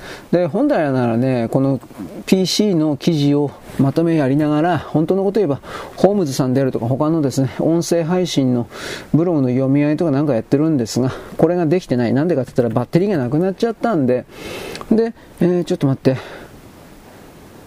あのー今バッテリーのね、充電をしながらその再生とかなんかやろうと思ったらうまくいかない。どうもひょっとしたらあの、前にもなんか記事読んだことあるんですけど、何かのその充電をしながら、そのアプリ働かせるとかそういうことをやると、負担がかかるのかな、タブレットとかスマホに。うまくいかないとか壊れただとか、確か壊れたという記事も見たことあるような気するんで、なんか心には引っかかってたんで、ああ、じゃあ充電しながらやるのやめようということで、今は充電に、え、っとね、専念させているとか、そういう形になってます。えー、ちょっと待って、これ何番？あ間違えちゃった。あれ？え？これでいいの？えー、ちょっと待ってね。あ間違これこそ間違えてる。えー、っとね貼り付けてよいよいと。コントロール S のコントロールコピーで。はい。えー、っとね。ファイル番号8963かな？これ何番だ？違う。なんかもう、なんでプロパティとか開くの？やめてよ。うーんと、だから今、充電がせめて70%ぐらいまでに復帰するまでしょうがねえから待って、その間に記事をちょっとやっつけてこのもんですが、まあ、例によって時間を押してるので、ああ、弱った弱ったと言いながら、こんな風に向かってるわけです。はい。ということで、ちょっと待ってね。よいしょよいしょ。寒いよ。一応人、何度も言いますが、布団にくるまってるので、あれ、そんなめちゃくちゃな状況ではないですけど、寒いには違いないな。えー、っとね、あこのプロパティとか開いてるのやめてくんないですかね。えー、っと、踊る1、これはこれでいいのかな？あ、これでいいですね。えー、っと、間違えてた。えー、こうかな。はい。というわけで私は今慌てて、さっきのアップした文章のまとめをやろうと思ってんだけど開かねえな。はい。ちょっと待ってよ。うーんと、あ、来た、来たかな。はい。えー、っとね。はい。で、これは今、能登半島云々ですね。はい。で、僕はあの、さっき教えてもらったですね、動画、外国人が、まあ、特にアメリカ人なんですが、アメリカ人が例えばだいぶ長い間日本に住んでしまって日本に慣れたからっていうことかもしれません。で、まあ、時々当然ですね、里帰り的な形でアメリカの本国、母国に帰って行ったり来たり的なことをして、自分の国の母国の現状というものを見てという言い方になるんでしょうか。アメリカに帰りたくないみたいな。まあ、そういうことを言う人はよく、まあ動画の世界なんかによく言います。でも実際のところはみんななんだかんだ言って、しが家族とかねいろんなしがらみがあるから基本的には帰るんですけどでも帰らずにうん日本に住むというか永住するというかごく稀ですよ。そんな1人2人3人5人みたいなそういうものを取り上げてそれが全部の全体の大きな流れであると決めつけるのは簡単だけど往々にしてそうじゃないから、うん、その辺がね、あのネットに埋没端的しすぎると間違えちゃうんですよね。あの、ちょっと待って。あう、なんか変なことになってるし。なんでこう、違う？えいはい。なんか Google、これ？Google Chrome? あ、違うか。ブレイブかなんかの、なんか設定画面がいらねえよ。勘弁してよ。なんか変に立ち上がるんですね。私、これは私の操作が甘いからでしょう。はい。よいしょ。よいしょ。というわけでちょっとお待ちください。えーっと。これは米田コーヒーの記事ですね。米田さん感謝まあその通りです。えー、あコーヒーね。ただで配ってどうのこうの。あの売名行為だろうが何だろうがその行動によって結果的に助かる人がいるんであれば批判してる人ってじゃああなた何やってんですかっていうことにおいて、答える義務があると思いますよ。批判してる人っていうのは日本の左側含めて批判するだけで終わってるから、お前が悪いんだ。で、分かったけど、あんた、あんたたちは何なのという。今まではそんなことでも通じたというか、なんだけど、もう多くの人々が自分でそれなりにだけど物事を考えるようになりつつあり、それを踏まえてそんな社会構造に移動しているのにもかかわらず、えー、自分が正しい的な、うん、それは通じないんじゃないかな。いろいろ思う。まあ、通じないんじゃないかな。今言ったけど、実際通じないから相手にされてないっていう言い方ではあるんだけど。はい。えー、っとね。あ、これでいいのかな。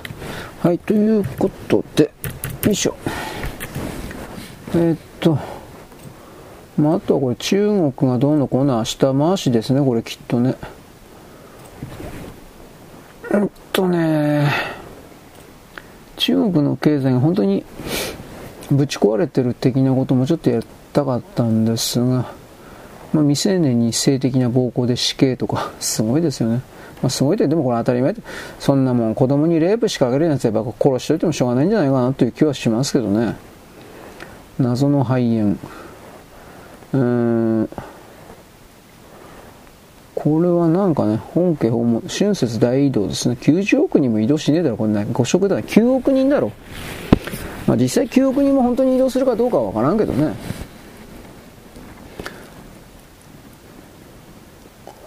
1ヶ月以上も休んで旅行するやつなんかいねえだろ。現実の問題として。うーん。いや、どうなのかね。まあ、とりあえず、あの、武漢肺炎どうのこうのって、同じ、まあ、武漢肺炎の時と同じようなことをやったら、また困りますよね、それは。うん。中国人はとりあえず、いいとこ休んで1週間だっていうふうに、多分これ現地の人じゃないかなと思うけど、言ってますから、多分それが本当だと思いますけどね。はい。ということで、今、録画ですね。やっとかなくちゃいけないということで、ちょっとお待ちください。えー、Windows アルトのレコード。3つボタン同乗し。あれ？来ない。あ、来た来た来た。はい、ということで動画なんでね、動画でもないけど、録音の下は一時停止します。はい、方々おしまい。えー、なんだっけ？中国のですね、春節によって、えー、中国から謎の肺炎云々が拡散されるかどうかということ、これを確認するということですね。僕はおそらく起きないんじゃないかなと思っています。そんなには。あの結局今のその肺病、うん、マイコプラズマどうのこうの、これは中国人自身が放射能汚染というか、いろいろなもので自分たちの、うん、免疫抵抗力を徹底的に破壊してしまったんで、彼らの中で起きているようなこと、あと放射、あの、国境線沿い、モンゴルとの国境線沿いにおける露天掘りのウラン鉱山の巨大事故のことも言ったけど、そういうことが関連してるんじゃないかなということです。原因が放射線、放射能によるものであるのなら、ウイルスというよりも彼らの免疫抵抗力の方に問題があるのだから、それがですね、多分外部の全然関係ない外国人たちに伝染して乗り移るかどうかというのはおそらく考えにくいんじゃないかなというのは一つの考え方です。あとはトランプ大統領がどうなっていくのか、このまま本選まで、いわゆる共和党の予備選においては全部勝っていくんじゃないかなという気はするけど、まあこれはちょっと言い過ぎかもしれない。わからない。ただし、でもなんかそんな気はしますが、ラマスワミが降りてニッキー・ヘリとディサンティスとトランプ大統領の3人だけです、候補が。この3人で共和党の予備選でしょう。何がどう考えてトランプ大統領が圧勝していくような気もしますけどね。まあこんな油断的な傲慢なことに言っても始まらんが、でも大体の方向はそうじゃないかなということを私は言います。はい、なわけで動画の人はこの辺です。よろしくごきげんよう。はい、ということで、動画の人はこのしく、なんだっけ、よろしくごきげんようとか言ったけど、えーっとですね、なんだっけ、えー、っとね、ブログじゃなかったの、録音の人はもうちょっとやります。えー、っと、あれ？あ、来た来た来た。まあ、だからトランプ大統領に対するね、あのテロ、テロ、テロで一番僕危惧してるのは、爆弾やミサイルという巨大なものが使われる可能性、これが一つ。あとはね、自爆テロ。拳銃や、あの、鉄砲でバンバンとかってやるような、そんな甘いもんではなくて、もう丸ごと、周りにいる人間丸ごとを殺してしまう。で、爆弾とかミサイルってのは誰が使ったのか、誰が用意したのかとか、そういうことになっちゃうんで、だから個人があのできるような、しかし広範囲な人々を巻き込んで殺すということを仕掛けるんだったら、自爆テロ、爆弾を体に巻いて自爆テロ。これが一番あるかなとは思ってます。一番確実性が高いというか、だけどそんなもんまともにですね、あの自爆テロ、自分の命を捨ててまでトランプ大統領を暗殺することに協力するような奴がいるかって言ったら、普通の女子で書いたらそんなもんいるわけないから、となると、思えることは何かといえば、基本的にですね、えー、っと、あ、ちょっと待ってね。ほい。基本的にですね、あ、寒い。あ、来た来た来た。なんかやっぱ遅いな。また、Windows、Windows。なんか、また例によってアップデートかなんか変なの来てんじゃねえかな。あ、今日は一発で行った。ちょっと待ってね。はい。で、その自爆テロをやらせて、じゃあ誰のせいにするのか。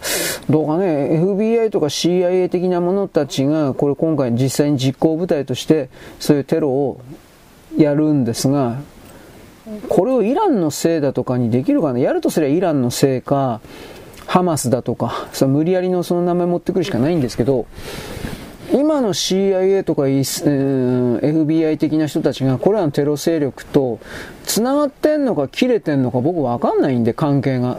もし関係が繋がってるんだったらそんなもん勝手に彼らの名前使うわけにもいかんだろうし、うん、名前名前を使って犯人をですね、無理やり最初から作っておいて、あの、オスワ、JFK の時のオズワルドの時みたいに作っておいて、すぐ捕まえました、犯人はこいつだ、みたいな。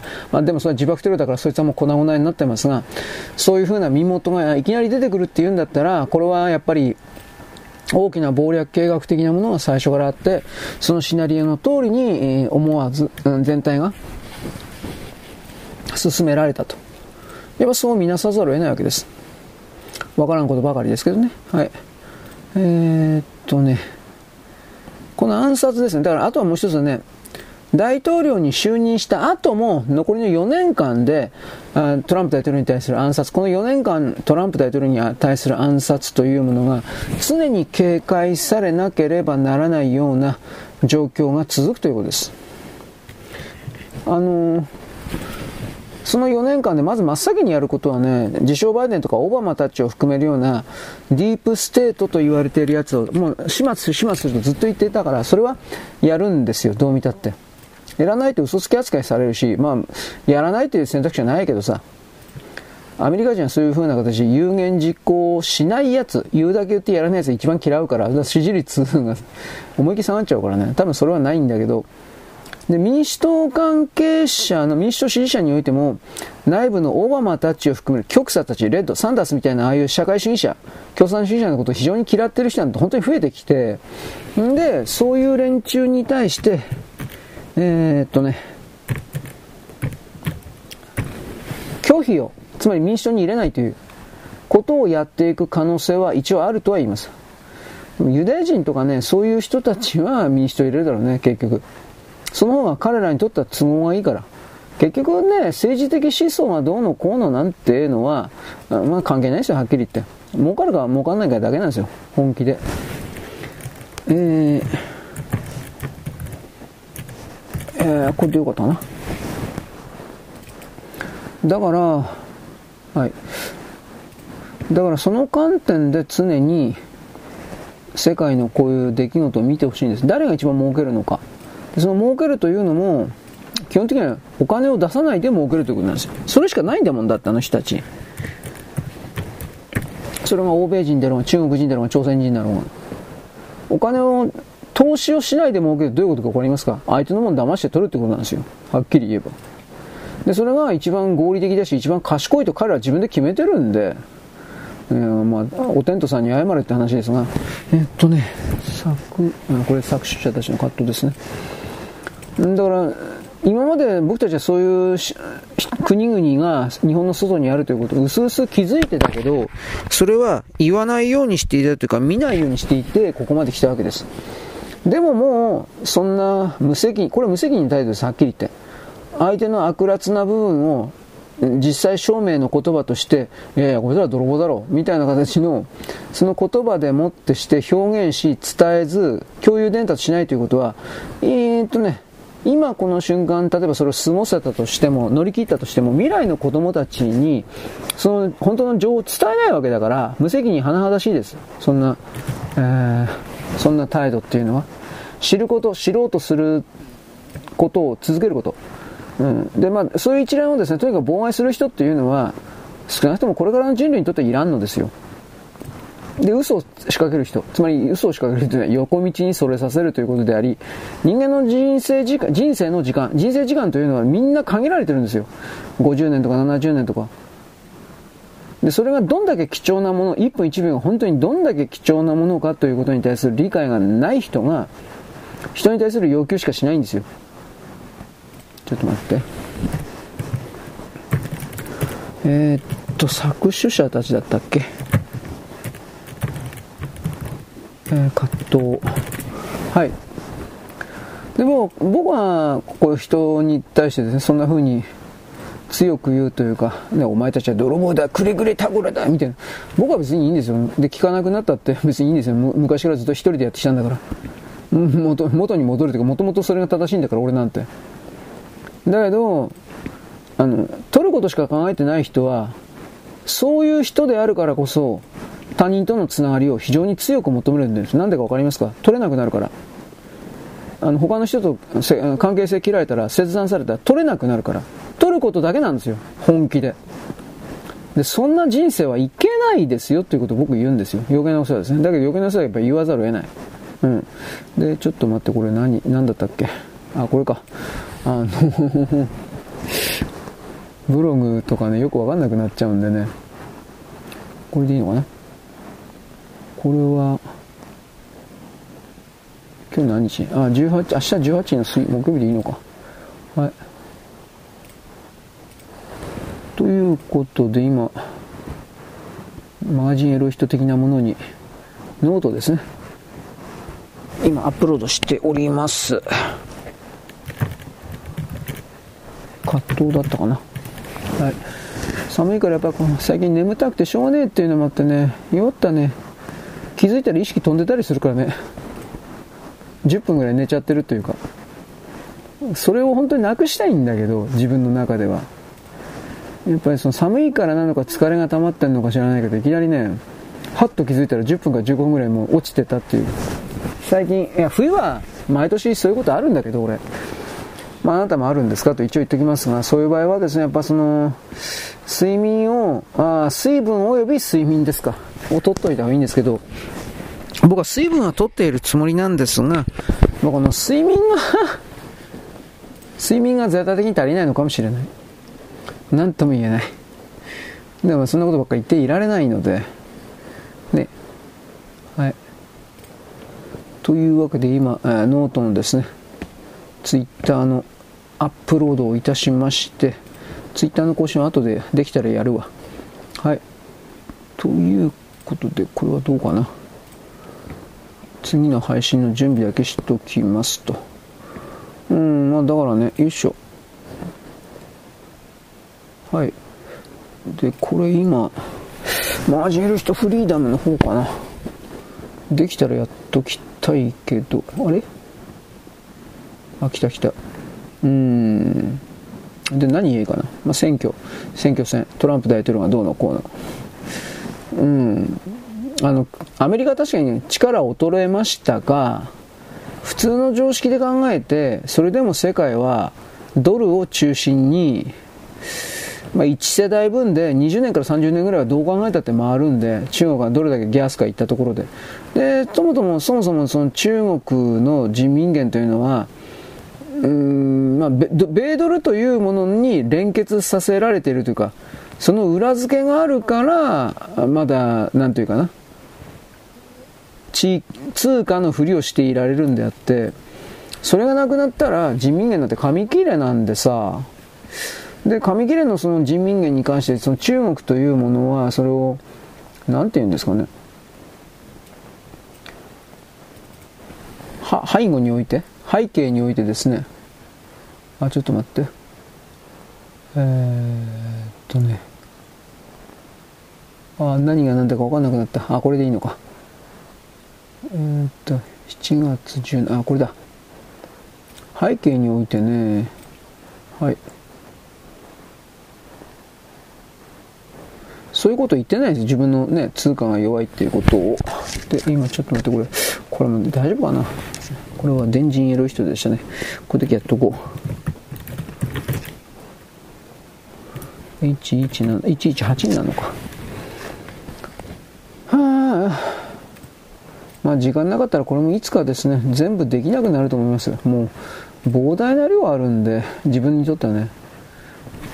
これからその、配信的なものを含めてやんないといけないんですが、あ65%がもうちょっとやっとくかな。今充電も、さっき言ったけど充電も確認しながらやってるわけです。うーん、どうだろうね。アップロード中56%、57。あ、しまった。これえっと、え、よし、118ですね。えで、今、電磁色人、あの、マージン色人フリーダムの方にやってますが、これアップロードされればいいんですけど、としか言えないですね。えー、っと、98%、99%、一応アップロードには成功したけど、ファイル生成失敗したりするんですね。それ勘弁してほしいですが、このプレビューを生成していますというところで失敗して、あの、アップロードできませんでした的な形になるわけです。どうだろうね。まあ、とりあえず、うん、なんか結構待たされてる時はですね、割と生成が成功している方ではあるみたいなんですが、あ、来た。今日は来ましたね。珍しいですね。はい。というわけで、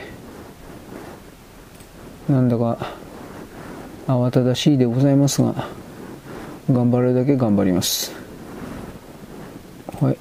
で、今、この、今、電人色人なんだっけ、えー、と、FC か。FC のところにアップしている最中です。これ終わったら、もう緊急で、マージンエロい人の方か、やんないといけないんですが、できてな、準備もできてないしね、ホームズさんの録音もできてないですしね、ちょっと待ってね。うんうん。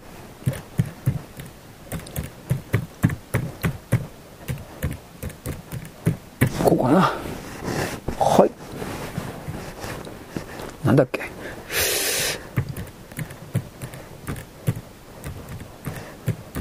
これでどうだ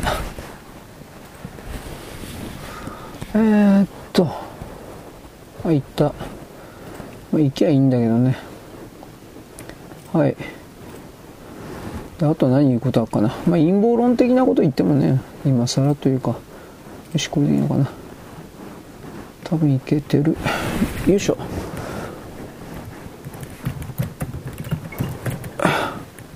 あうあうあうまああれですね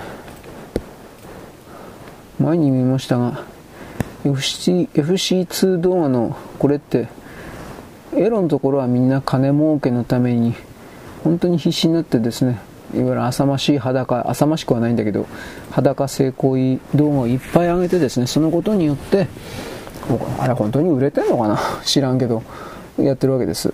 ででも普通のところの一般のノーマルって本当にねえー誰が見てんのとかそういう言葉ですらなくアップロードしてる人が自分さえこれアップしときゃそれでいいわっていう他人のことなんか本当にどうでもいいっていうか他人を振り向かせたいとかそんな気持ちが全くゼロで俺は俺のやりたいようにやるんだよ。ほっとけよ。みたいな。これがだいぶありますね。まあいわゆるあれですよ。バスへの錆びれた錆びれてるだろうねきっとね。バスへの錆びれた、えー、なんというか、バスへの錆びれた、この場合は何だろうな、動画サイト？という風になりますね、これは。で、これ後で見たら、なんか後でなんかマガエロヘッドラインとかなんかそういうものがなんかカウント上がってたりする。これもね、見られてないんですよ、このどう考えたって。まあいいです。そんな悪口言っても何にも始まんないから。はい、次もうちょっとだけ柔らかい話言おうかなと思ったんだけど、何もないしね、アニメのことでもちょっと言っとかにはいかんかなとさっきちらっと見たんですが、もう驚くべきことに、今本当に新アニメ見てないもんだからまあ新アニメっていうのは早朝アニメっていうのが流行ったりするから個人的に思ったりするんだが、本当に見てないもんだから、話題についていけないというか、タイトルすらわからない。まあ皆さんもそうだなと思うけど、えー、ういいのかな？はい。うんい。よいしょ。ああいうの本当に皆さん見てんですかね？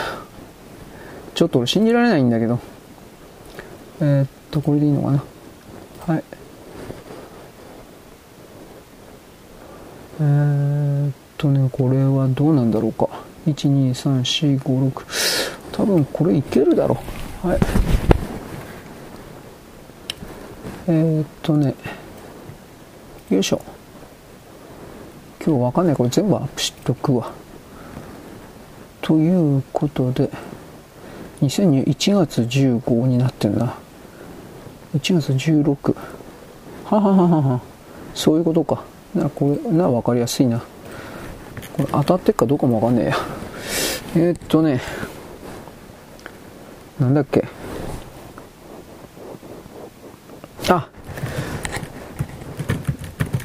でよかったと思うけど、1番。もう日付わからんから、順番に行くわ。もう、い。えー、っとね、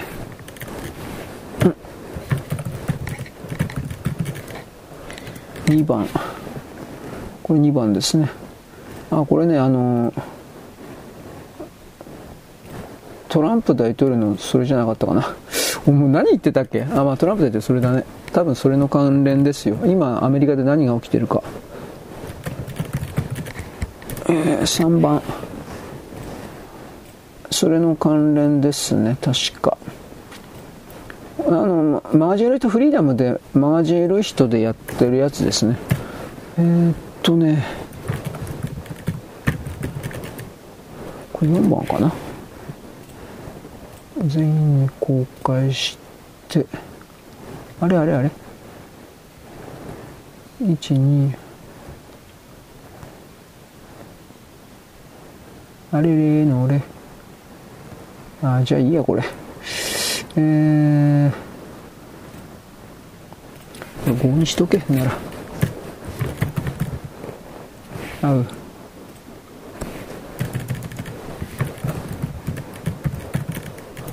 5にしておけよいしょこれで。でこれは0になるんだな多分。えっとまあこんな順番こだわってどうのこうのってやつもどうせいねえからっていう。まあどうしてもありますね。あのなんだっけ？えー、っと FC2 動画に関しては。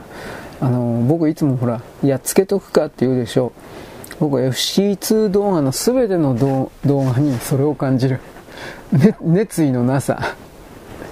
あのなんかアップロードしてる人たちがとりあえずどういうのかな。義務でやってんのか押し着せでやってんのかなんかよくわかんないけどこんなんでいいか。まあやっつけとくか。なんかこういうため息混じりに投げ捨てるというか疲れたサラリーマンの悲哀が出てるというか男女含めて。ああ面倒くさい今日家帰って酒飲んで寝るかみたいなあるでしょう そういうそれを感じますみんなテンションが低いというかテンションがないなんか YouTube とかニコニコでなんとかやってみました。どうですか？私のこと見てください。私のことに認証、承認してくださいとかってもう溢れてるでしょ？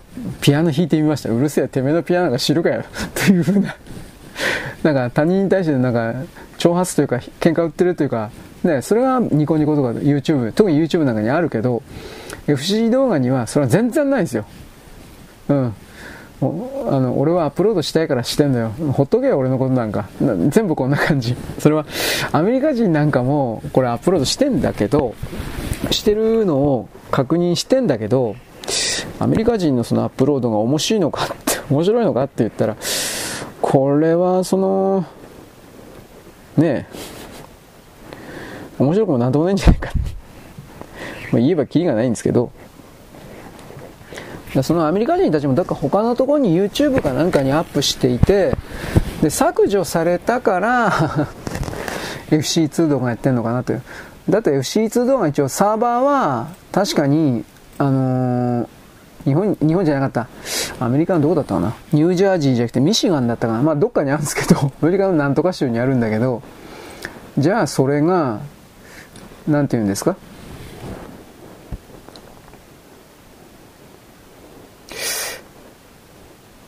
アメリカ人に知られてんのかって言ったら、多分それはないんですよ。た、多分だけど。だからそういうことを踏まえて、えー、なんでアメリカ人こんな、こんなとこやってんのっていうか、こんなとこたどり着いたのっていうか、それも実は僕は不思議ではあるんです。あ、圧倒的に日本人多いですよ。で、たまになんか多分あれ台湾かな。なんか要は漢字のなんかそういうの人がいるんだけどなんか宗教関係かな？なんか仏教的ななんかそういう感じのね一応見るんだけどうんまあ何がいいのかなって よく分かってないんですけど本当のこと言えば。はい。いますよ。で裸の方はとにかくまあアダルトは9割方日本における、あれですよね、えー、っとね、業者ですね。エロ動画販売業者です。正確に言えばね、誰か個人 A というやつが、えー、っとね、どっかのエロ動画販売の問屋から、それを買ってきて、えー、っとね、例えばそれを1000円で買ってきて、それを、それに利益1000円乗っけて2000円で売るみたいな、そういう感じのものばっかですね。で、でも多分あれ売れてるんだろうね。きっと俺わからんけど。で、ほとんどそれですよ。本編の続きが見たかったらこのアドレスに来てくださいねみたいな。で、そこからどうやってお金の入金とかそんなシステムにしてんのか全然わからんけど FC の動画は全部基本的にはその販売動画のアダルトはね宣伝ばっかりです。あとなんか何だったかな。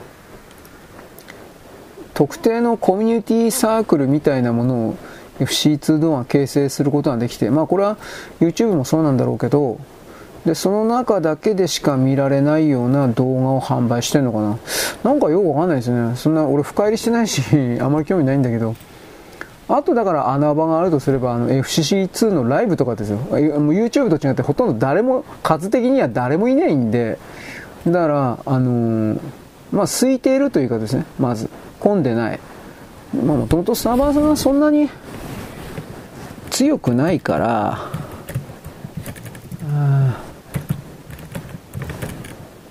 でも混んでるっていうことはないんだろうけどね。で、そこで、なんかアニメとか垂れ流しやってますね。見てたら。俺中見たことないんだけど、連続接続時間何百時間とかって何考えてんのと思ったけど 暇なのかどうか俺知らないんだけどさ。はい。えー、っとね。これ動画でいいのかな。だからそういうことを踏まえてね。アップロードには成功したけど、プレビューに生成成功するかどうかわからんね。えー、今、今はね、ただのマガジンエロい人の方行ってます。で、これはね、あの、なんだっけ、ダイナミックエロい人でいいのか。これをやっております。あ、これいった。珍しいな。動画はね、いつも成功することないんですよ。はい。で、えー、っとね、だからその、エロに関しては宣伝動画ばっかだなと思って。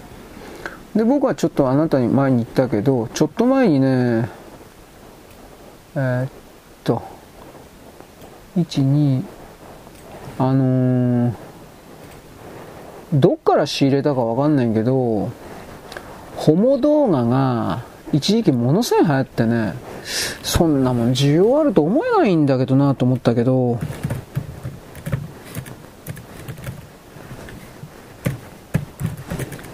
えっと、117の4か。まあ男同士がね、やってる、まあ肛門にチンコ入れてる的なノーカットというか、男だったらノーカットいいんですかね？俺もわかんないけど、まあ確か肛門は見せても犯罪にはならんらしい。なんかアダルトビデオ的な解釈で言ったら、えー、そうなんと思ったけど、あの女性器を見せるのは、ご法度ダメなんだけど、肛門はあくまで排泄物を出す場所みたいな形になってるから、なんか言われないというか、そう肛門を見せることによって、あの動画とかに映すことによって、これわいせつ物陳列罪になると思うんだけど、うん、なんか、女性器を丸出しとかそうじゃないから大丈夫なんだって。俺なんか昔そういう記事読んだわ。で、自分でびっくりしたんだけど、ええーとかって思ったんだけど、でも言われてみれば、あのー、肛門性交に関して、男と女の肛門性交とかそれに関して、まあ、確かに、あの、1、2、3、4、あ、これでいいのか。あの、ノーカットというか、ぼかしはかかってねえな。まあ、かかってんのもあるけど、かからずにそのままやってんの、見せてんのもあるんで、そうなのかな 真剣に、よいしょ。考えてどうこうという話題ではないですが、はい。えー、っとね、これは、いいえ。はい。えー、っと、これは動画か。あれ、あ、はい。で、まあ、さっきの話に戻すけど、普通のノーマルの方はとにかくですね、あとそういうやる気のない動画とね、あとは、うん、まあ、地上波衛星を含める日本の深夜アニメという言い方をするけど、それらの、うん、まあ、違法アップロードという言葉になるの？まあ、そのテレビから録画して、録画したデータを PC とかスマホで見られるようにエンコードを変換し直して、再アップ、再びアップロードしたやつが、FC2 動画の、これが多分最大の人気コンテンツなんだろうと思うんだけど、そういうのがポンと上がってね、で、まあ2日超人気アニメは本当に2日3日で、2日3日で削除依頼かかって消えてるね。で、アップしてる人も多分それは覚悟の、覚悟というか、そんなもんだというか、割り切ってんだろうね。だから次から次から捨てアカウントでアニメアップロードしてるというか、ダイナミックエロい人かな。そういう感じで上がってますね。ああ、これは6か。だから、まあ、うまいこと言ってんだろうね、これきっとね。俺分からんけど。アメリカが、そのサーバー拠点あるから、軍事同盟のことあるんで、日本の警察はやっぱ、本格的に、この FC2 動画を、例えばそのアニメの違法アップロード的な形においては、上げようとはしてないみたいですね。そんな風に見えますよ。またすぐ、あの、抗議の声で削除してますからね。だからそのあたりで、もたれ合い的なものがあるのかなと思いました。はい、そんなわけで、えー、大体のですね、アップロード終わったんで、僕はこれからニュース人類のですね、録音に入ります。よろしく、ごきげんよう。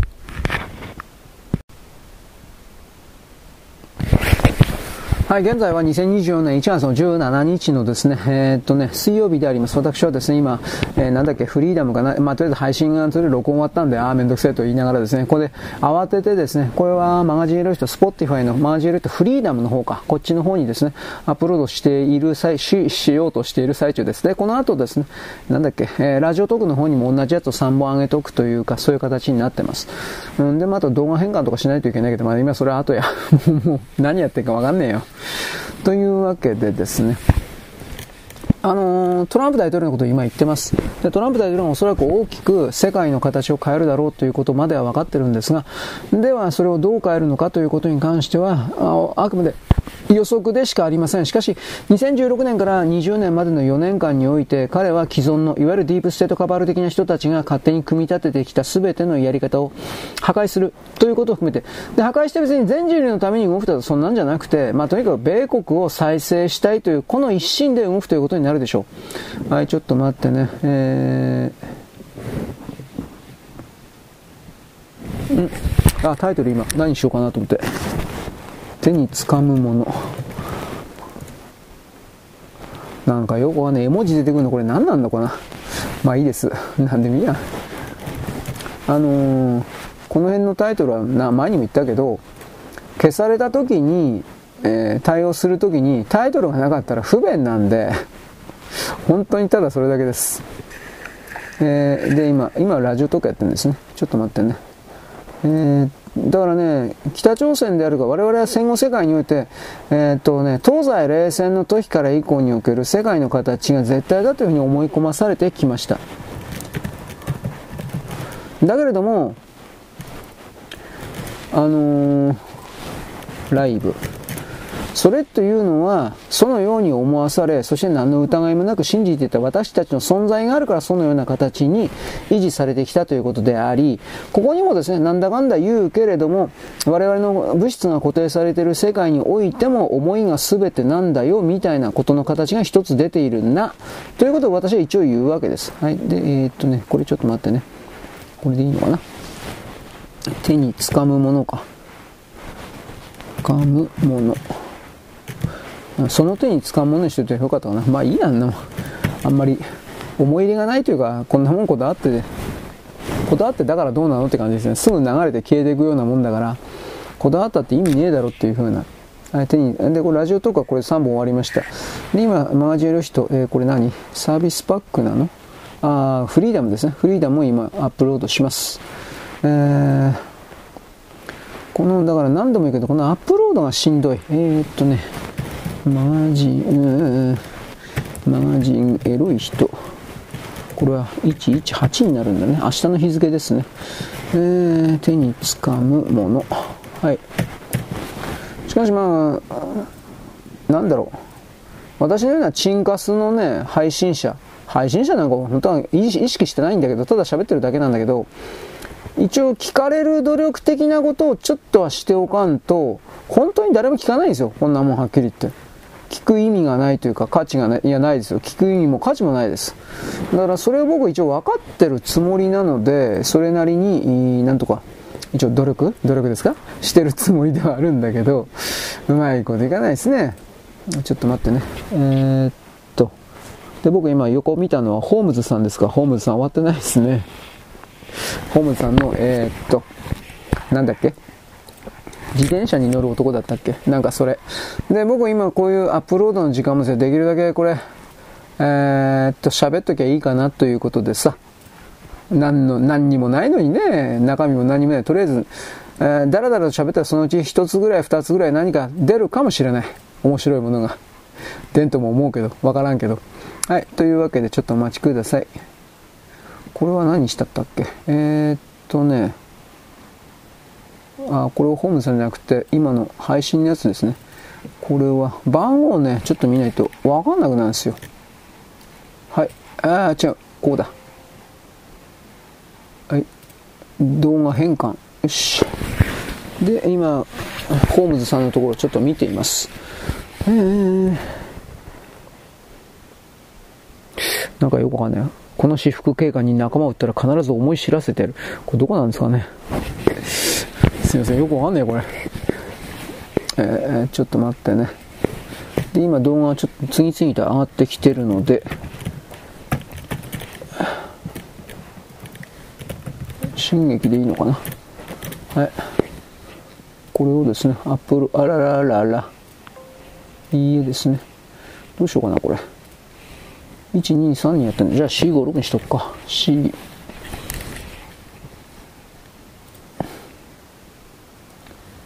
うんと。あらららら。ダウンロード。あれ？あこれでいいのか。あびっくりした。なんかビビらしてくれんのよって感じですね。あ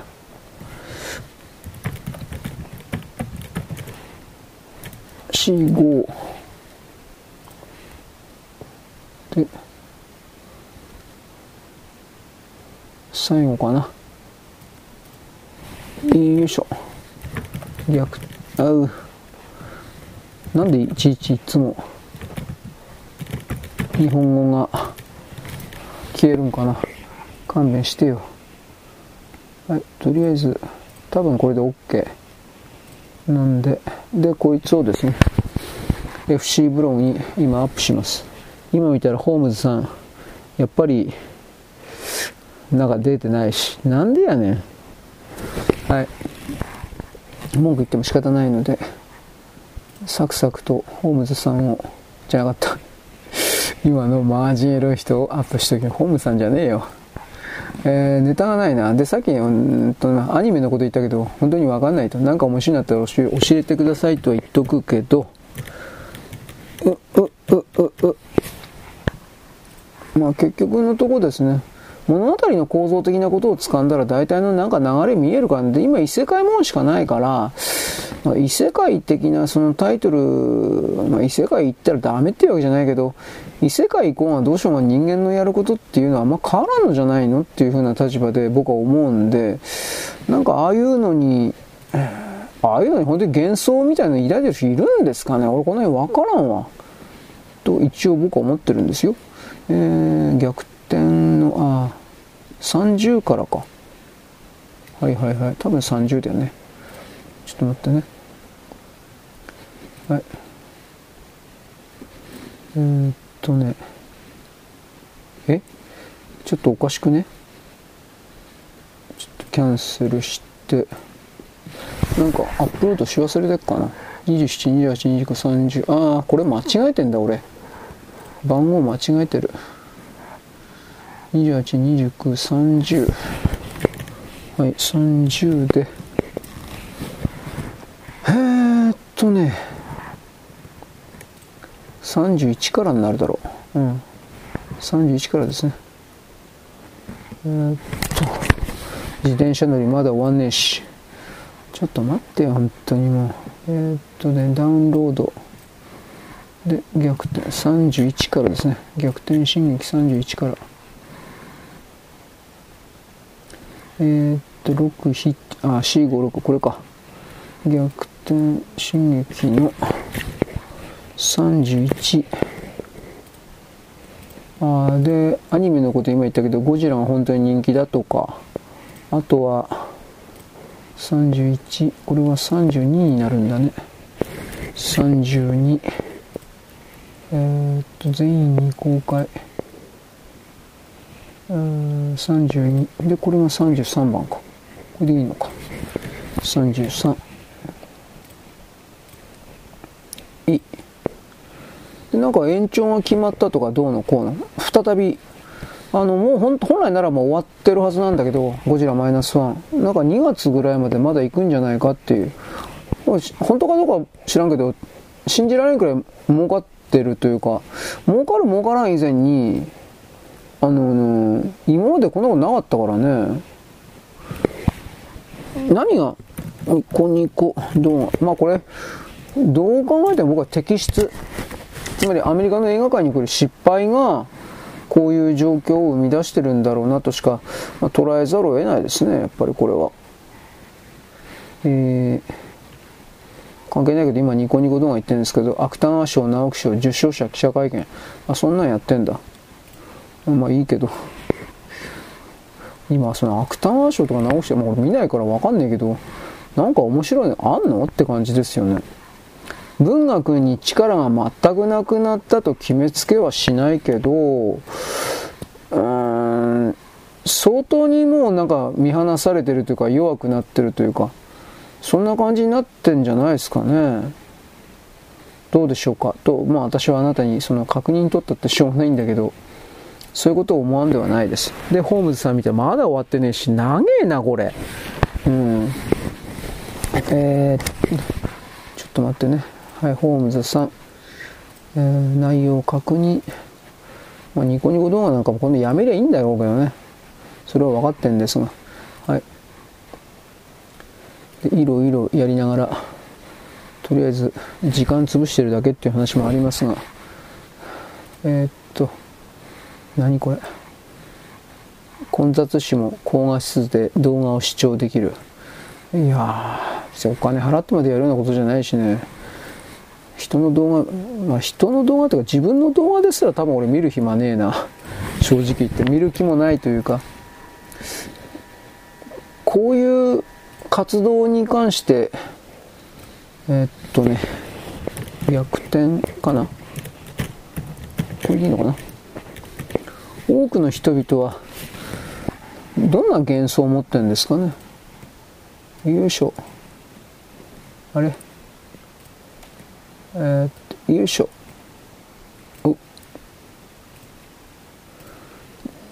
まあ、自分の作った動画が多くの人に見られてるだとか自分の作ったものの完成度を見るだとかいろんな考え方ありますけどねそれは。マガジンの人登録してこれニコニコ動画今ちょっと戻ったんですけど、うん、ないですね うまいこと言ってないですねえー、っと逆転ですねこれは何だろうちょっと待ってねえー、っと、これ5番ですか。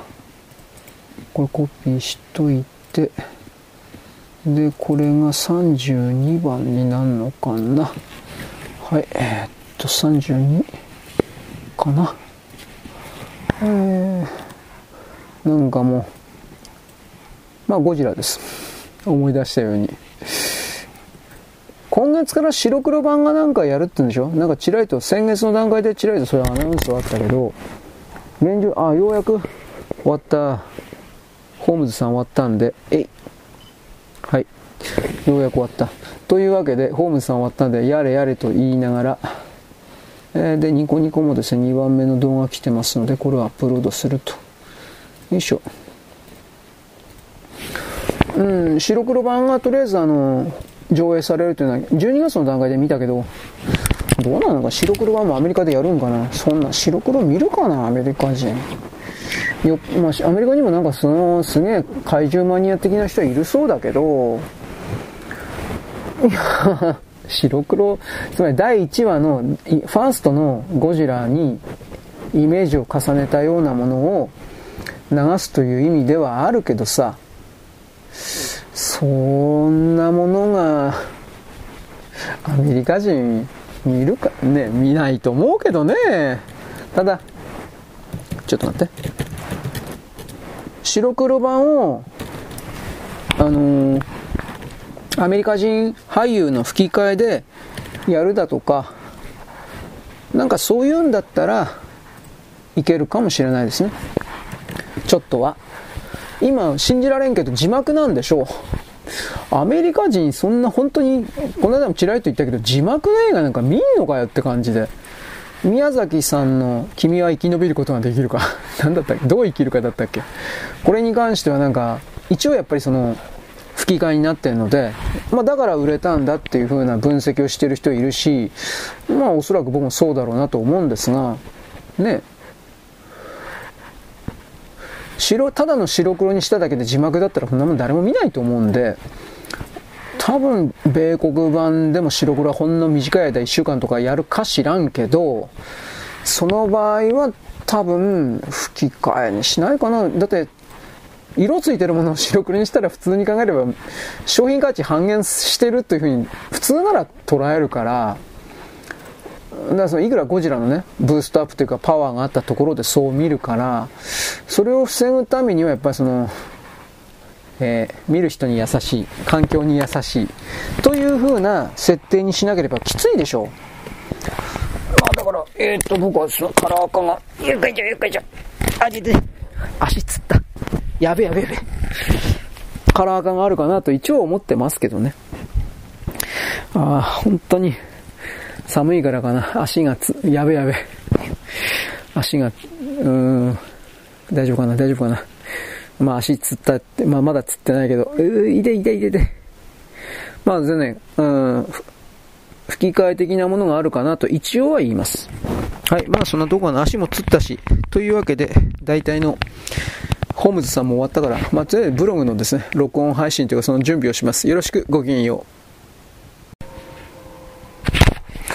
現在は2024年のですね、1月の17日の水曜日であります。私はさっきですね、無理な姿勢でなんかあの、スマホの充電器を引き抜こうとしたらですね、えー、右右のですね、ふくらはぎじゃなくて太ももの裏側か、えー、筋肉の腱か筋がですね、無理かけてものすごいつつりそうになったやべえやべえと思って、今、今だいぶ痛み収まったけど、後でですね、もうちょっとマッサージして、えー、な湿布薬、これを貼っておこうと思います。ちょっと本気でやばかった。あのね、寒い時あるでしょ？う今寒いけど寒い時に筋肉をこわばらせるようなことをやるとですね私の今言ったような筋肉の痙攣というか固まるというかそういうことが起きやすいので寒い時はですねあんまり負荷をかけるような運動はあた、まあ、あなたはご存知かもしれないけどそういう運動はですね極力避ける。無理な姿勢は取らない。普段あんまり使わないような筋肉を使うというかつまり普段あんまり取らないような姿勢をするというのは今まで使っていなかったような筋肉とか骨格に無理な負担を与えましてですねそのことによって、えー、まあ、筋肉の腱が切れるだとかそんなことはめったないんですが、えー、なんちゅうかね痛みが捻挫みたい捻挫じゃないなどういうのかな筋肉筋肉か筋がこわばる的なまあとにかくそういう不具合がて痛いので急激な運動と無理なそれはしない方がいいです。まあ、ヨガ的なことをやってりゃいいのかなと思ったけど、俺ヨガとかやったことないし、知識もないからわかんないけど、ただ体を動かすという身体性というものが大事だということは知っているつもりなので、まあ、ちょっと、ちょっと手抜かりだったかなと反省はしています。まあ、一回こういう形で失敗したら、失敗しそうになったら、まあ、まだ致命的な痛さにはなってないから、もうちょっと上手にやれば痛いのはですね、飛んでいくというか、飛んできはしないにしても、だいぶ収まんじゃねえかなと思ってはいるんですが、まあ、ちょっと待ってね、わからんから。はい、というわけで僕は再び、一日何回洗濯物とか畳んでんだよと、あなたは、あの、まあ、そんなこと言ったってね、洗濯機とか乾燥機とかそういうのって入れる量に限りがあるので、僕もあの節約しながら考えながら一応やってるつもりなんでね。まあ小分けにした方がいいという人もいるし電気代かからんという人もいるしいっぺんにやった方いっぺんにやった方がいいっていうのはそれは本当に超大型の洗濯機とか乾燥機を持ってる人じゃないかなと思うんだけどね。縦型ドラム式だったっけ？なんかそういうの。そんな俺見たことないけどね。あるんだろうね。世の中には。縦型ドラム式のそういう洗濯機的なものを使っているようなお家というか。ね。でここまでやったけどまたマスク。あったあった。昨日ねマスクなくてないって言ってたでしょう。あの洋服の裏側にね街灯の裏側に貼り付いててねラッキーとかって思ったんですけど。静電気ですよで、僕今これあ、大丈夫ですね。録音機止まってないかと思って、パチパチ言ったらですね、まあまあなんかやばいなと。まあ、パチパチ言ったらまだそこのパチパチから静電気は逃げてるから、えー、この録音機にはそんなに影響はないのかもしれんけど要はステルスで体の中に持ってる静電気が何かの弾みで、えー、録音機に行っちゃうとですねあ気づいたら止まってるんですよいわゆるパイロットランプがついてる状態なんだけど、インジケーター見たら液晶の部分が全く何も動いてないわけです。つまり止まってるんですね。だからそういう経験何回かやっぱやってるとですね、あ、これ静電気だったんだなと、後でわかるわけです。まあそれまではなんで止まるのか俺分かんなかったんだけど、それまでは電池がいきなり足りないのかなだとか、何も考えてなかったんですけど、後でそれが静電気であろうということが自分の中でなんか納得いきました。で、納得いった以上はですね、えー、っと、なんだっけ、えー、対策を得なくては対策しなくてはいけないということで対策しているつもりであるというこんな考え方でもあるんですが、えー、っとね、私これ何やってるかというと、えー、っとあなんかメッセージが今ちょっと置いといて今ちょっと待ってってメッセージ後で分かんなくなるんでえっとですねアップロードする分ちょっと忘れてたんで今宿題的な感じで残った分ちょっとやっとかないかんなと思ってやってるんですよ、まあ、こういう時にアップロード文章のアップロード的なもんだけだったらあんまりそのスマホもねそんな苦痛にはならんのですよ。文章を作成するとかになるといややっぱちょっとスマホきついなと思って。スマホに罪はないんですが単純にやっぱり画面が狭いんで この辺りが非常に問題ですよね。えー、っとこれどこに、えー、ちょっと待って。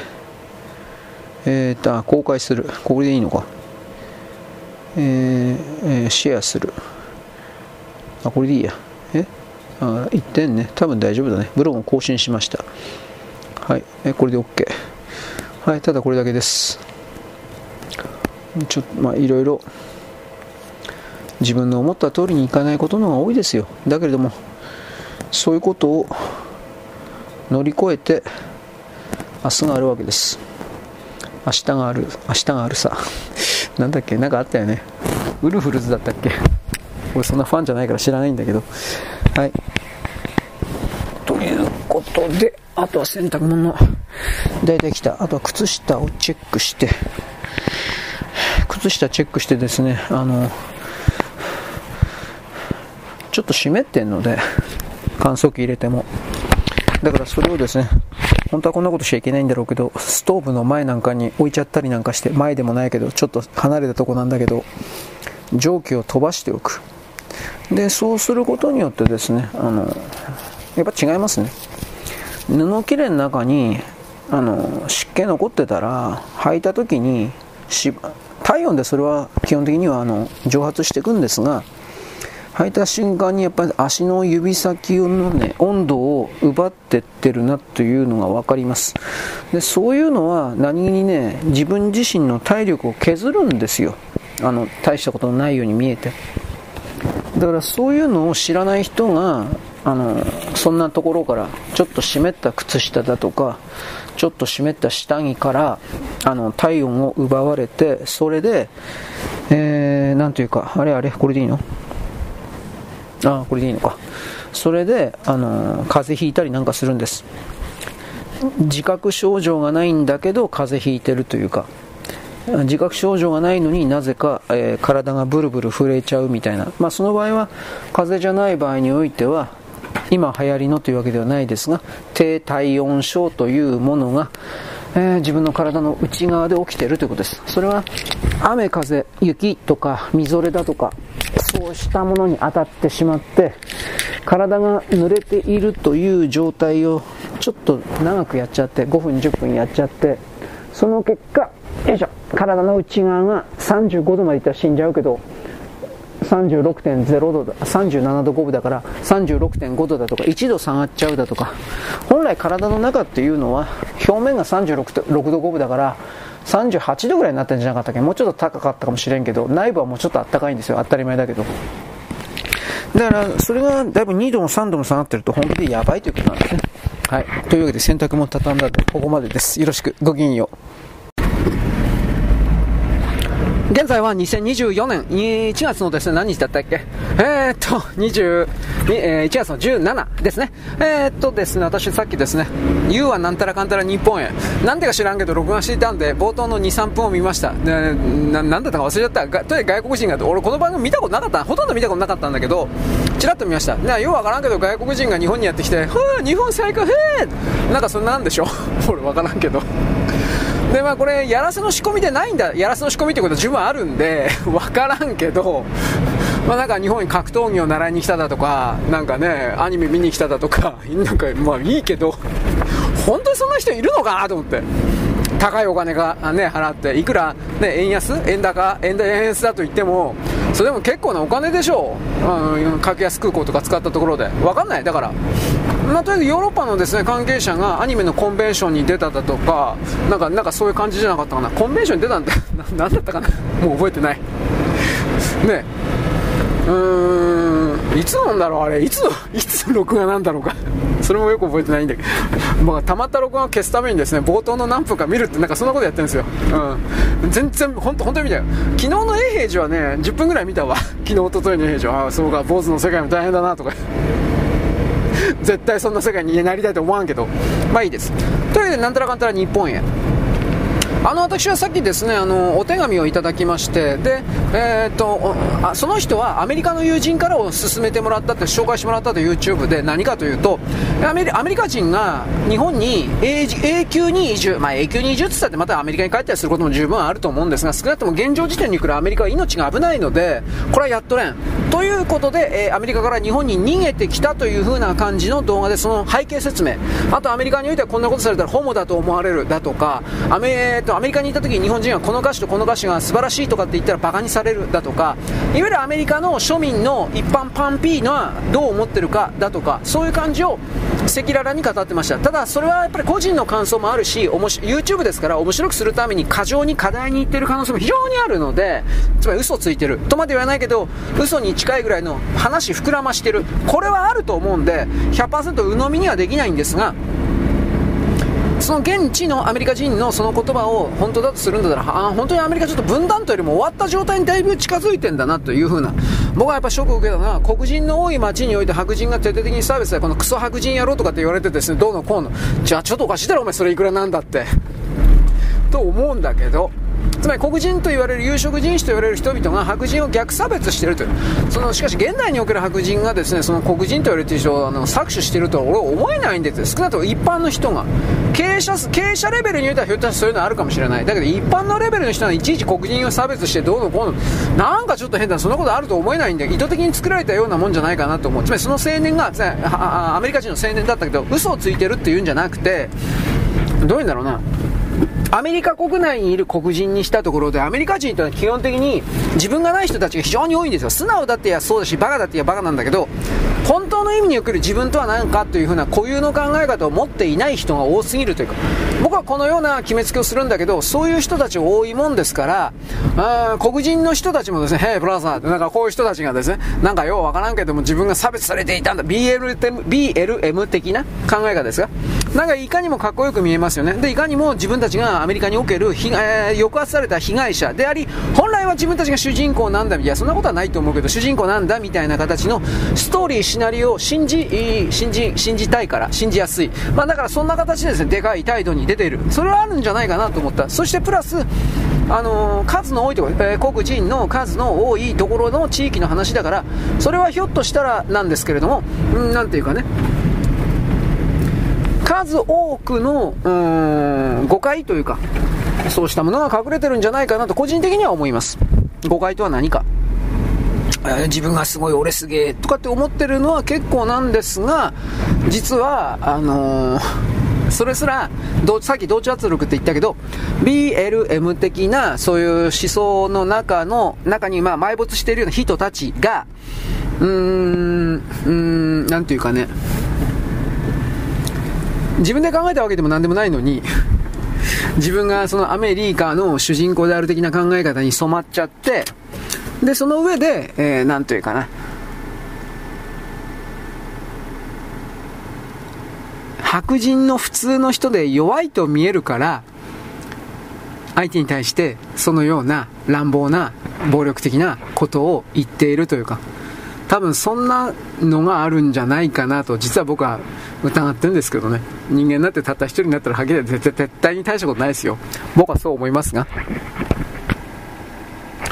で、やっぱり問題かと思ったのはですね、アメリカにおける銃規制的なもののそれですね、あの、結局のところ、そのアメリカのアンちゃんが、20歳、25前ぐらいのアンちゃんが言っていたのは、ちょっとしたその、僕の自分の後輩、アメリカの後輩、みたいな人もですね、ちょっとパン買ってきてくれや、みたいな形で拳銃を突きつけるだとか、だから、その、アメリカは建国の歴史のことがあるから、あの、銃を没収すべきだと、そんなことは僕は言わんが、言えるわけないけど、外国人だからね。だけれども、その銃を持つということに、例えば20歳以下の人には持たないとか、なんかやっぱりだいぶ制限つけんと、考えもない人たちがそれを暴走させる可能性というか、そういうことはあるかもしれないなと、そのあんちゃんのね、言ってることを、言葉を見て、それがどこまで本当のこと言ってるかわからんけど、それを思いましたね、正直言うけど。誰で誰もが簡単に鉄砲バンバンだとか、あとは気づいたら自分の部屋に友達関係か、その全然知らんようなやつが入っていって、ゲーム機であるとか、ビデオとか、なんかスマホ的なもん、なんかそういうもの全部盗まれていただとか、なんかそんなこと言ってたけどさ、あれがリアルだったとしたら、いや、それはやっとれんだろう。本当の話で。誰に盗まれたんだか僕そこまで詳しく動画見てなかったけど、黒人的な人ですか？多分わかんないけど。逆になんか今その黒人的な人たちは自分たちは虐げられたかわいそうな人たちだから何をやってもいいんだ的な形で白人の経営者の店とかそういうものに襲いかかってるとか泥棒してるとかそういうのが、まあ、ブルーの州ですか、えー、サンフランシスコ？ニューなんかああいうとこ？カリフォルニア？なんか本当に起きてるようだけど人の社会としてそれはどうなのと思うけどねなんか立て直せないのかなと思うけどねこれは世界中で起きていることではあります。欧州も米国も。つまり国家というものを破壊するために、程度の低い国から程度の低い考え方しかできないような移民と言われているような人を大量に入れることによって移民爆弾ですね。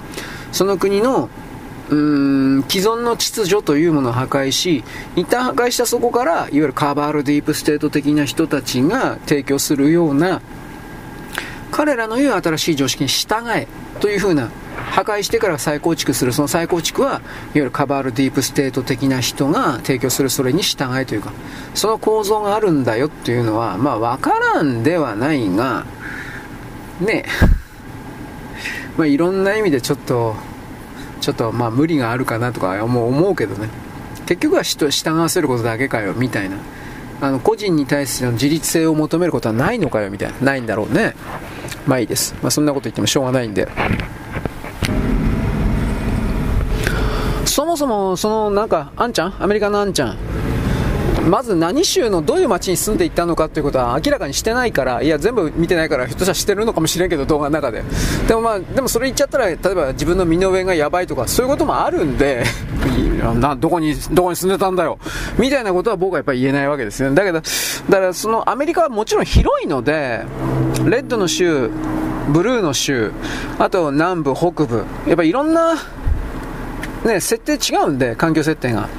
その中で一方的にあのアメリカのあんちゃんの動画の中のアメリカのあんちゃんの言った通りの全てが全域にわたって展開されてるかったら多分そんなことはないはずなんですよ。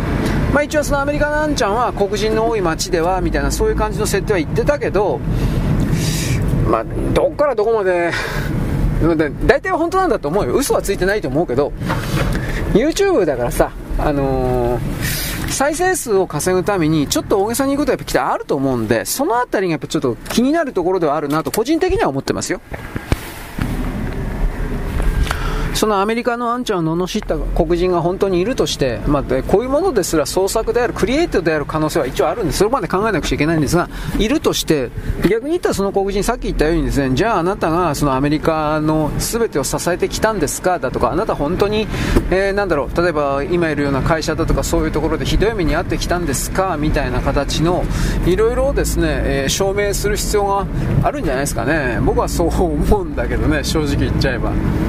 だけどやっぱりそういう都合の悪いことは言わない。えー、強い自分を出さないとアメリカという社会においてもやっぱりやっていけないのかなと思って、まあ、中国はもっとそれが強いですね。弱みを見せたら下だと思われたらそれでその人の人生終わりだしその人のつながっている一族も正直終わりだから果たしてそんなんは そんな面倒くさい人生大丈夫なんと思うけどね。僕はね個人的に、まあ、だからそれを全部踏まえてそれもやっぱアメリカの壊れ具合か、やっぱひどいんだろうなと、あとまあ僕たちは記事でヨーロッパとか北欧だとか含める移民爆弾が仕掛けられてイスラム教徒の過激派というか、あれはイスラム教徒の活動家ですね、イスラム教は本当は共産主義なんか信奉してないはずなんだけど、共産主義的な連中と同じような支配とコントロールを強く求める言葉の力と威嚇行為の集団をね形成してアピールして、怖い、どうだ、怖いだろう、従え的な形だから俺たちに自治区をタダでよこせだとか、俺たちに補助金よこせだとか、よこせよこせ運動を、イスラムのこの働かない人たちはね、やっぱり仕掛けると、活動家は仕掛けると。だこの人類の中において働かないでよこせよこせとしか言わないやつらがどれだけ邪魔になっていくかですよねやっぱり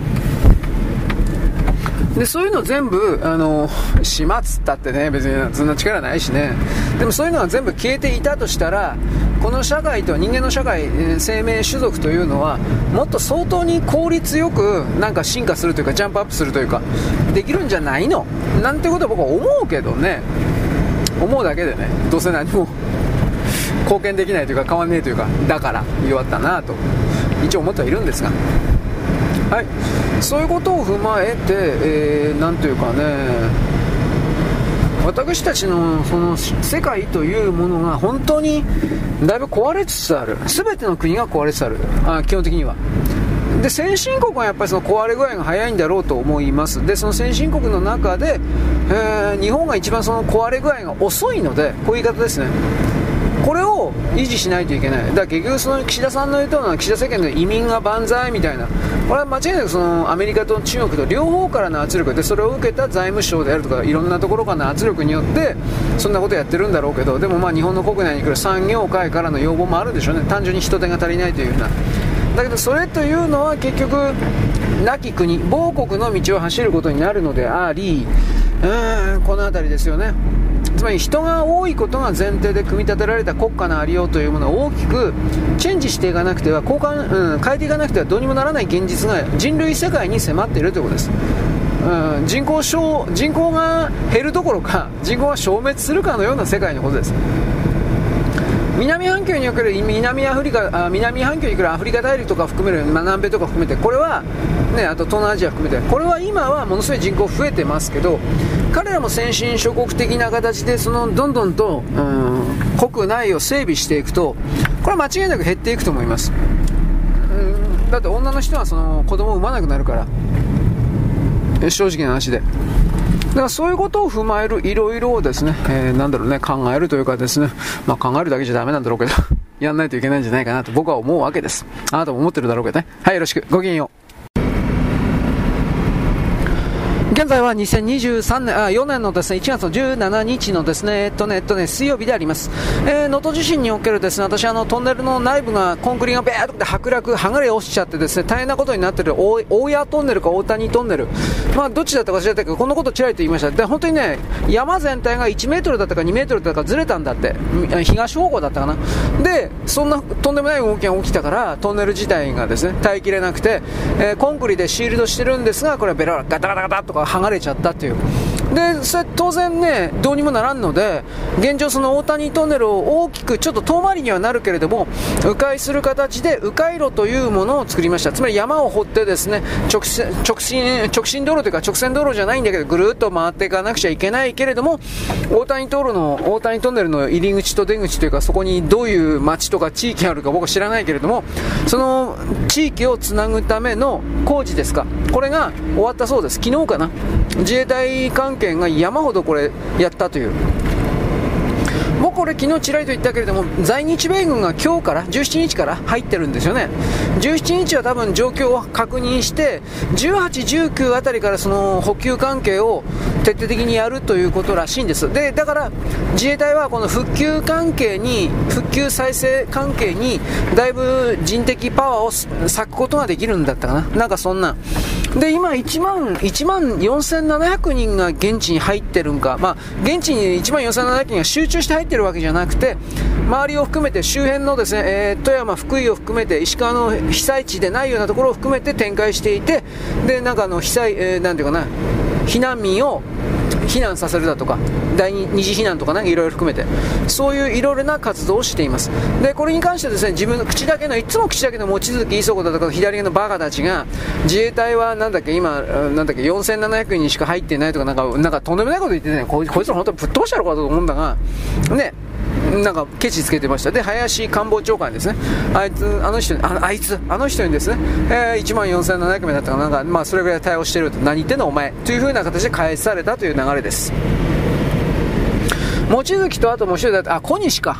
これが、あの、何だったかしらね。安倍派に関する、なんか、どうしたこうした。立憲がないから、もともと大したものではなかったみたいな。今更ながら修正しています。最初から分かってたんですよ、どうせあいつらは。要は紙に書かなかったというだけであって、うん、違反で言ったらスピード違反みたいなもんです、スピード違反みたいな。だだけどそれも安倍派の5人というものは、これで総理大臣になるというのは相当に、あ少なくとも1年、2年、3年でどうにかなるということではないし、9月に行われている総裁選挙ですか、そういうものに対して安倍派からは誰一人出ることはできないだろうなとは思います。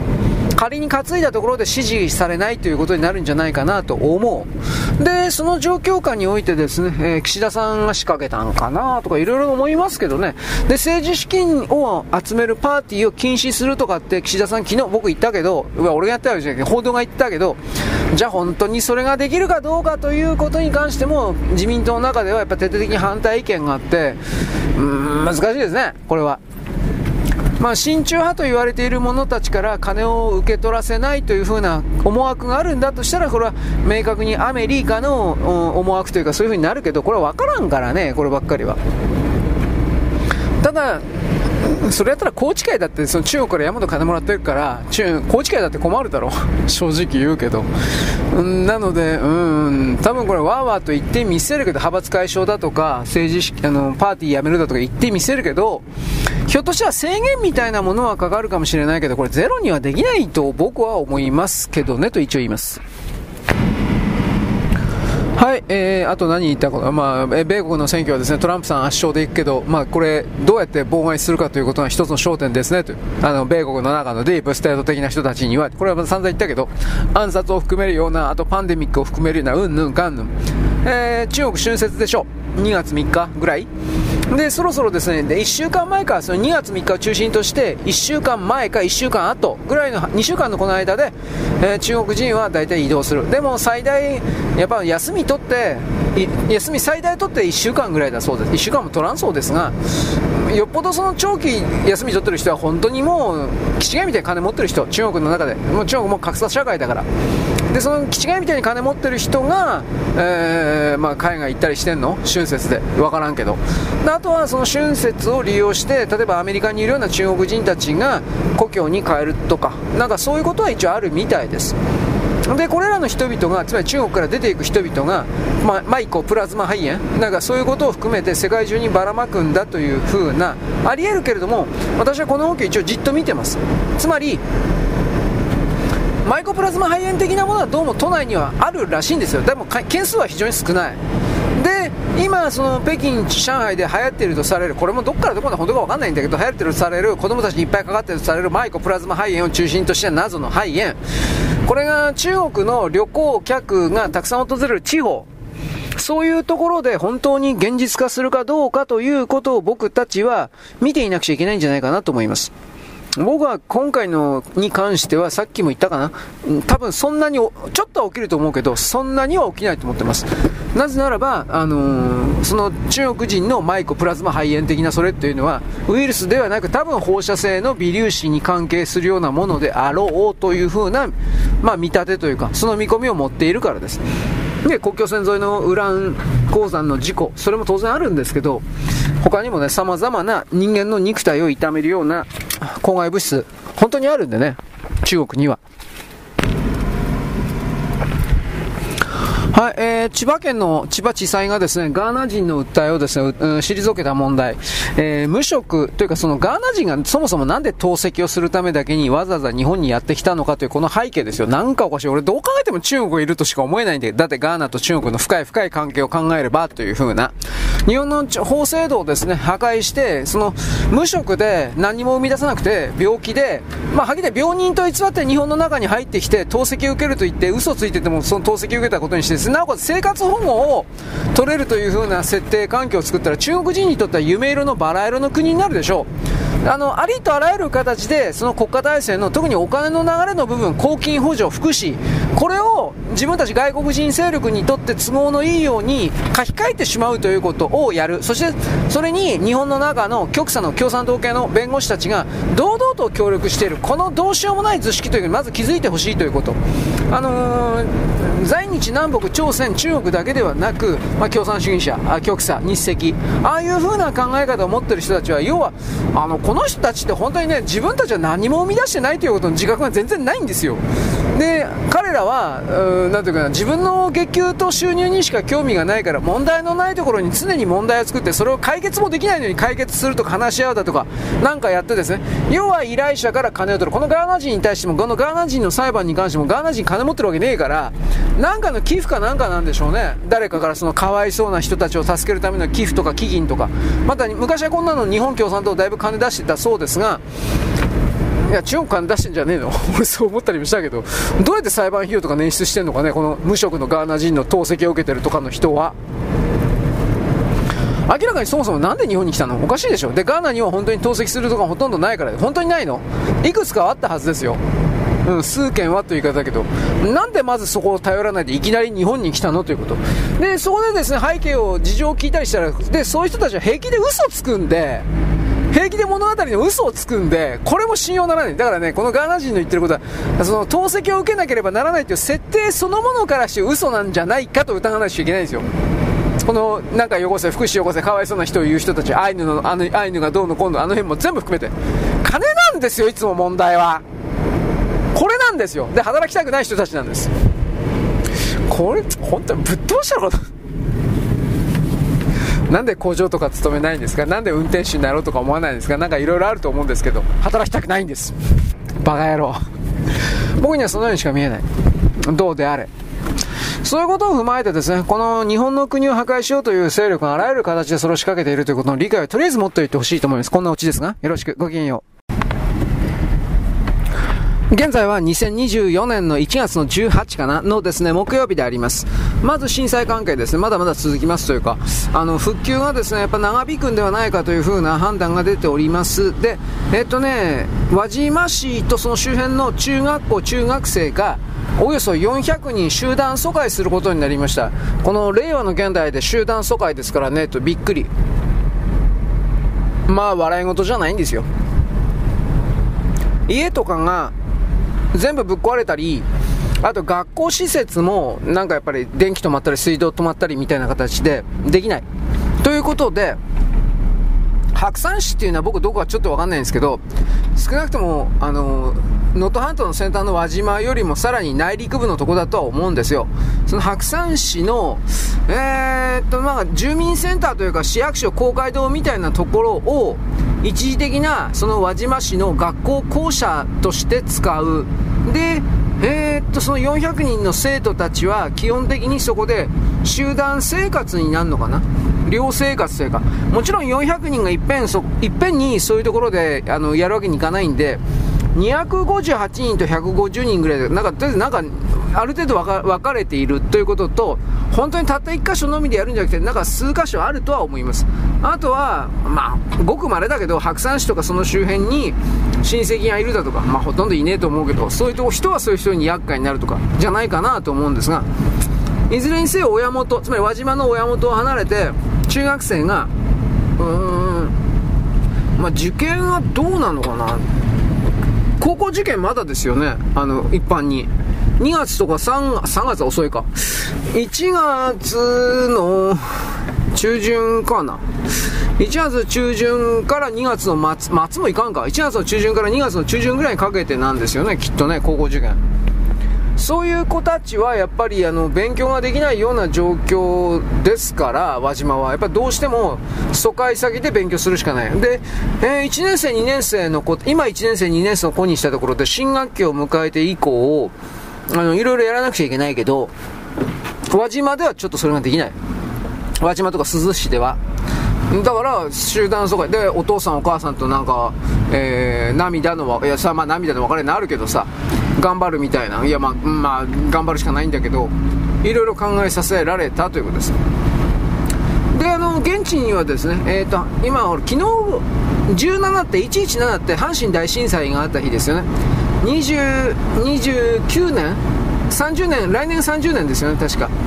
29年前にとりあえずあのもちろん、あの、阪神大震災にあった時に、日本中の消防団が、消防署、及び消防団の人たちが駆けつけたわけです。で、瓦礫撤去とかいろいろやったんですけど、そういうことの恩義を受けた、こ今の神戸市の消防署の各町から出てんだったかな。えーっとね、49人やったか、まあほほぼ50人が輪島市に入って、瓦礫撤去的なことを含める、いろいろやっておられるらしいです。まあ、恩返しだっていう風な、まあ、そらそうかなとも思う。なんで、この間言ってた朝市か、輪島の朝市で、なんかおばちゃんが6キロ離れた避難所から、テクテク歩いて仲間探してどうのこうのって話したと思いますが、まあ、続報といえば続報です。その朝市関連で、確か大きな火事になったんですね。瓦礫と確か大きな火事だったと思うけど、一応ご遺体が10体見つかったのかな。まあ、遺体が見つかったのかどうかまでは知らんけど、死亡が10人確認されたみたい。なんかよくわからないけど、だから、らしいです。でも逆に言ったら10人だけでという失礼だが、それだけで、朝市自体にはまた相当の売り子さんがいただろうから、10人では済まないでしょ。100人とか150人か知らんけど、まあ、3桁はいたでしょ。普通の常識で考えて。だから他の人たちは安否が気遣われるけれども、あまあ、避難所的なところにいるんですかね。わかんない。で、あのー、ボロボロになったふるさとを後にして、じゃあみんなどっか行く、えー、行くのか逃げるのかっつったら、避難するのかっつったら、やっぱ大体の人は地元にやっぱり居続けるみたいなことは選択してますね。今のところだけど。放射能汚染でどうのこうのってなったわけじゃないですからね、福島みたいに。その場合は仕方がないっていう風な形になりますが、福島にしたところで、えー、っと放射能汚染とは関係ないような地域はなんだかんだ言って人は確か残ってるはずなんですよ。前ほどの数はいないか知らんけど仕事がないから仕事は一時期なかったから今は戻ってきてるのかな、うん、水産加工業者を中心として一応働き場所があるらしいんですがあとなんか何気に自動車の部品工場だとかというのはあいろいろ読んだんだけど問題はやっぱりあの金稼ぐ場所がないとやっぱ話にならんということですよね。だから珠洲市輪島とかにおいて復興というかそれはやっぱりあの働き場所があるかだけですよ。現実の問題として。はい。あとは各種水道管の復旧みたいなものには今一生懸命努めてると。えー、でもそれでも石川県の輪島から七尾にかけての先端の部分に関しては本当に1ヶ月2ヶ月かなんでこんな長いかって言ったらもう一回掘り直さないといけないからおそらく。それぐらいに地図変わったというかあの地面の中に植わってる水道管がどうもどこもかしこも折れ曲がってボキボキ折れたりあの曲がってる。基本当に極端な漫画みたいな言い方してるけど漏水しまくってるらしいです。だからもう一旦確認のために水出すんだけど上流から。まあ漏水が確認どうやって確認するのかな。確認できたんですぐ止めるみたいなそんな感じで、えー、修理箇所をチェックというほらえっ、ー、とねえっ、ー、とねダウジングってあったでしょ？ダウジング知りませんか？あとはフーチーか。あフーシではありません。フーチー。フーチーでよかったと思うけどフーチーとかダウジングという言葉で、あのー、検索していただければ分かるんですが僕はこれ未だに本当に信じられないんだけど水道管の漏洩だとかそういうあとあとどこに水道管埋まってるだかだとかそういうのにあのー、風地なんか使ってるらしいんですよ。えー、っとねなんか両の両の手持ってなんか L 字のトライアングルみたいな L 字の金金属ではないのか。棒みたいなものを持ってでその L の字になってるんですけどそのえー、直角に折り曲がってる手の上から出てる先を自分の前方方向に両方とも2本とも向けとくんですよ。であのー、おそらく水道管この辺に埋まってるだろうなというところを歩くんですがそしたら不思議なことに水道管が埋まってるような場所に合わせてその風地というかその持ってる2つのパイプが、あのー、開くんですよ。意味意味わかる？俺もちょっと何回か見たことあるんだけどでもまあ現現実じゃなくて動画とかで見たことあるんだけど本当に開いてるんですよ。あの何にもしてないのに。で開いてる場所の下掘ったらあの本当にせ、うん、大体水道管とかあったりするんでこれ宝探しとかそういうのにも使われたりするような原理は分からんけどそういう、まあ、立派な探査機というかなんですよ。うさんくさいね。だけどうさんくさいけどなんか水道管とかのあと地下配地下配線？地下配管？そういうことの業務に関わる人はこれ持ってるらしい。本当かなと思ったけど。あと振り子型のフーチーだったか。これも知ってますけど一応言いますけどなんか地図の上にね、えー、どうやろうかな。ちょっと重たい三角三角錐？三角錐のね、あのー、重りみたいなものを糸糸ってまあ紐か糸でなんかねぶら下げて3 0センチぐらいの紐ぐらいであのぶら下げて空中にこえて手に持っておいてね。で若干確か回すんじゃなかったかな若干。くるくるあ、あの自転じゃなくて後転的な形で。回すんじゃなかったかな。でねそれを地図のどこかにこうなんていうかちょっとずつ移動させるとなんか異常のある場所でその回転が変な回転っていうかなったりするんだって。ま、円深円というかあまり楕円形じゃない動きで回ってるものがそのトラブルあるような地図の場所に行くとなんか斜めの楕円になったりなんか変な軌道を取り始めるんだって。なんかうさんくさいでしょ。でもこういうの使ってんだって。ダウジングとフーチーか。ダウジングは言葉聞いたことあるけど本当にそんなもん使ってると思わなかった。なんか本当に使ってるらしいです。水道下水道の人たちは。ええー、とかと思ったけど。だけどそのオカルト今はねそんなオカルトじゃなくてあの地中探査レーダーっていうの？地中探査センサー？なんかそれであるみたいですよやっぱちゃんと。でもやっぱりの昔ながらの人はダウジング風地を使うという。ダウジングはなんかまあ水の漏れてる場所でもあのなんか持ってる棒みたいなの開くんで、まあ、気になる人はね多分これねネット検索したらね通販とかで売ってると思う。冗談抜きで。フーチとかダウジングって。で買ってどうすんだって言えばそれはそうなんだけど。なんかやり方とか特殊な訓練を受けなくちゃいけないのかっていうことは僕は分かんないですよもの本的なものを見るとですね、まあ、とにかく誰にでもできて、ダウジングなんかは誰にでもできて、えー、っと、あんまり硬く握りしめない手の中に L 字のなんか棒をですね、金属棒的なものを入れておいて、で、あとは歩くだけ。そしたらなんかあの、探し出そうとしている場所に来たら、それが開くという。閉じるっていうのは俺聞いたことないけど、大抵開くんですよ。まあそんな形でですね、まあとにかくそれダウジングフーチを使ってかどうかは知らないけど、そこまで保証できないけど、えー、能登半島先端から中域日か、まあ金沢まで下がったところまでか、そういう言い方になるけど、断水がやっぱりひどいんで、これを直すために不眠不休でやってるけど、4月ぐらい超えるんじゃないかとか、123の4月ね、超えるんじゃないか。そういう観測記事は出てるみたいですよ。うーん。ミネラルウォーター的なペットボトルやっぱ買っといた方がいいんですかね？そういう人たちって。いろいろ思うけど。うーんとね石川のスーパーではそれらのえー、っとえっと入荷か。入荷量がメッサ増えたという風なツイートがありました。まあ、まあ、でも便乗値上げしてないだけいいんじゃないですか？とは思うけどね。それそれは別に仕入れた分に関してはどうのこうの言うことなくてきちんと買ってきちんと使えばいいだけだと思うけどうーんまあ変なねあのー、独占？あ独占じゃなくて独裁？あまた先制主義的な、まあ、とにかくそんな形で従い従いみたいな形でやっていくという風なまあその敵のボス的な。うん。それではちょっとダメなんじゃないかなと思う。現在は2024年のですね、1月の18ですね、18日の木曜日であります。あの、中国に来るいろいろな発表がですね、ダボス会員か何かで李強首相でしたっけ？これ行、発表されました。まあ全部嘘です、基本的には。一応5ヶ月ぶりにですね、まず若者の失業率どうのこうの発表しました。改善したと言いました。14.9%に改善だそうです。まあ嘘でしょうね。あの、中国の株式に投資しておりまして、まず外国ファンドというものがあります。なんたらかんたら年金、基金とかそういうやつですね。長期投資のやつがほとんどなんですが、2023年中、去年中にその外国ファンドの、えー、外から入ってきてくる投資家ファンドの数を100とするんだったら、そのうちの87が中国から引き上げていたことが分かりました。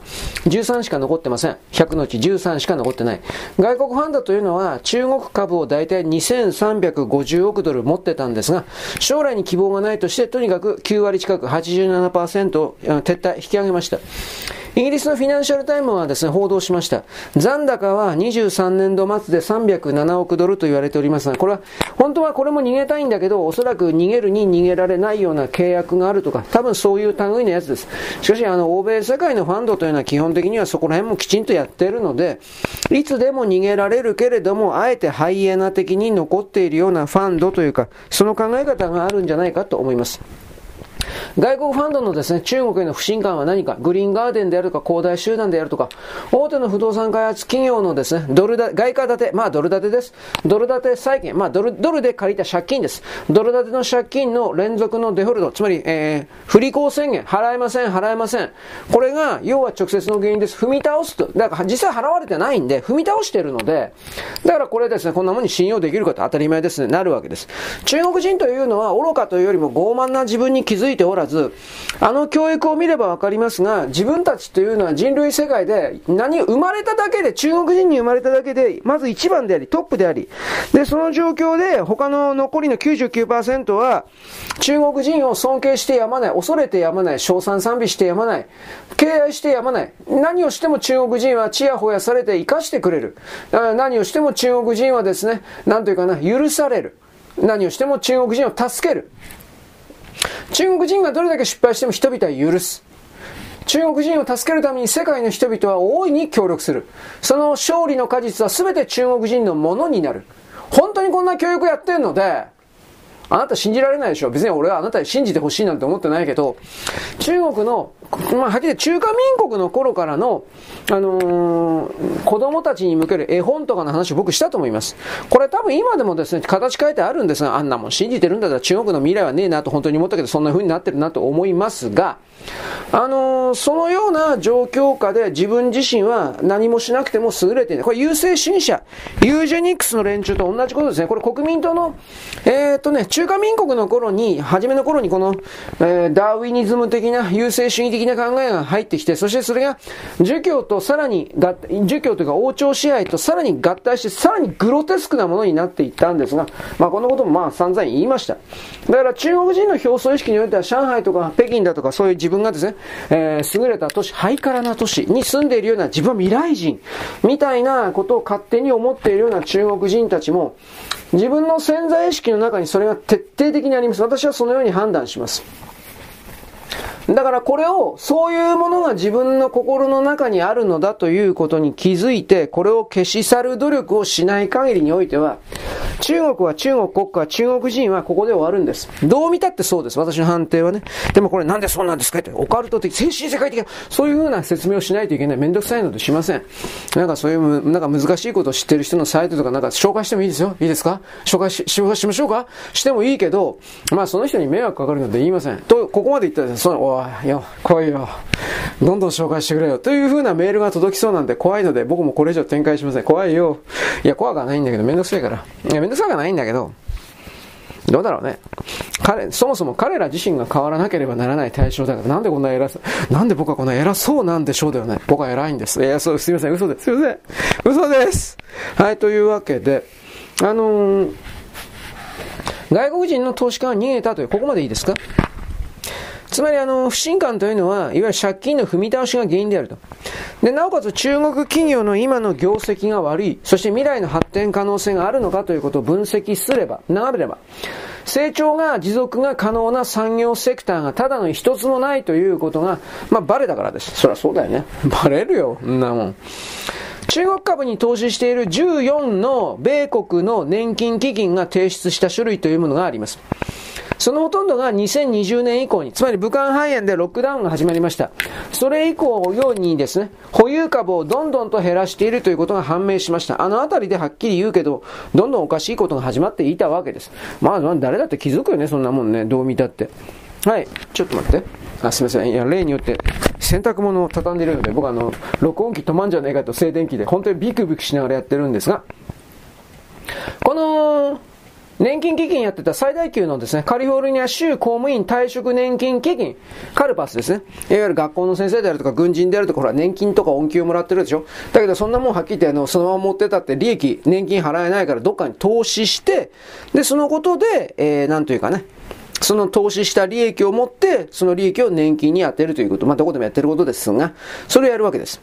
はい。で、ちょっと待ってね。これは、これでいいのかな？こんなことばっかり言ってますね、私は。えー、っと、順番がわかんなくあ、これでいいのかな？はい。ということであります。カルパスですね。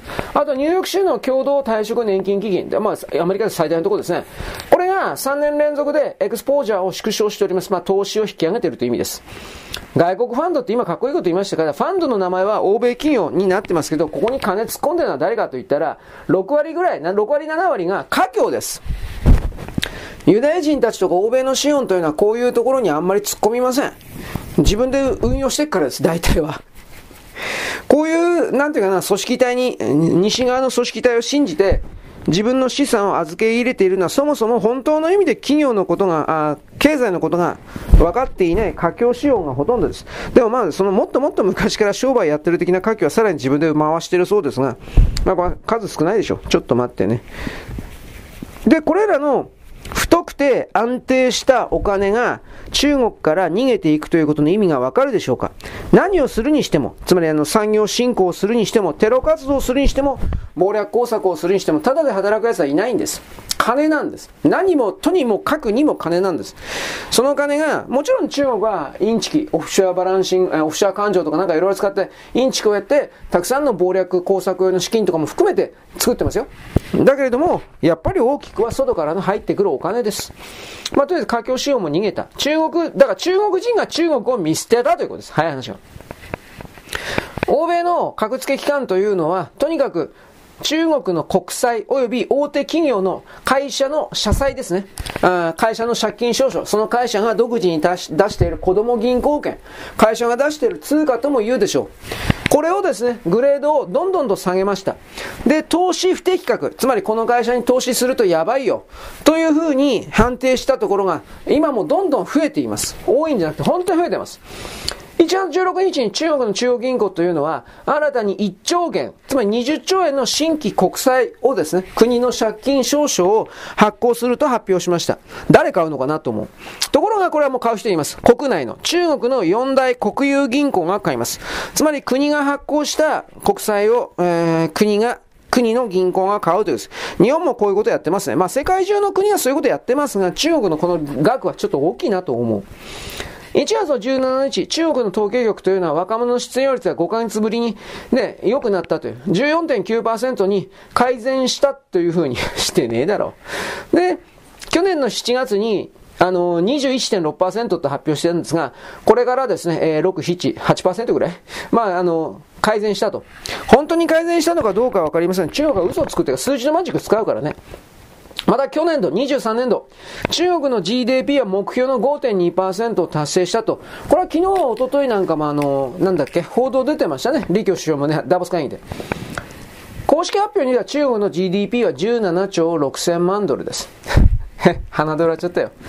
で、あの、同じ日にですね、発表されましたけど、出生、出生率、出生率です。赤ん坊何生まれたか的などうのこうの。一人っ子政策をとっくにやめたのにもかかわらずですね、減っておりました。あのー、2023年の出生はですね、子供生まれたのは902万人です。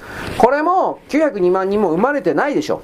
う各地方政府が人口多いというふうに報告すれば補助金関連が増えるので、絶対に下駄履かせてるでしょ。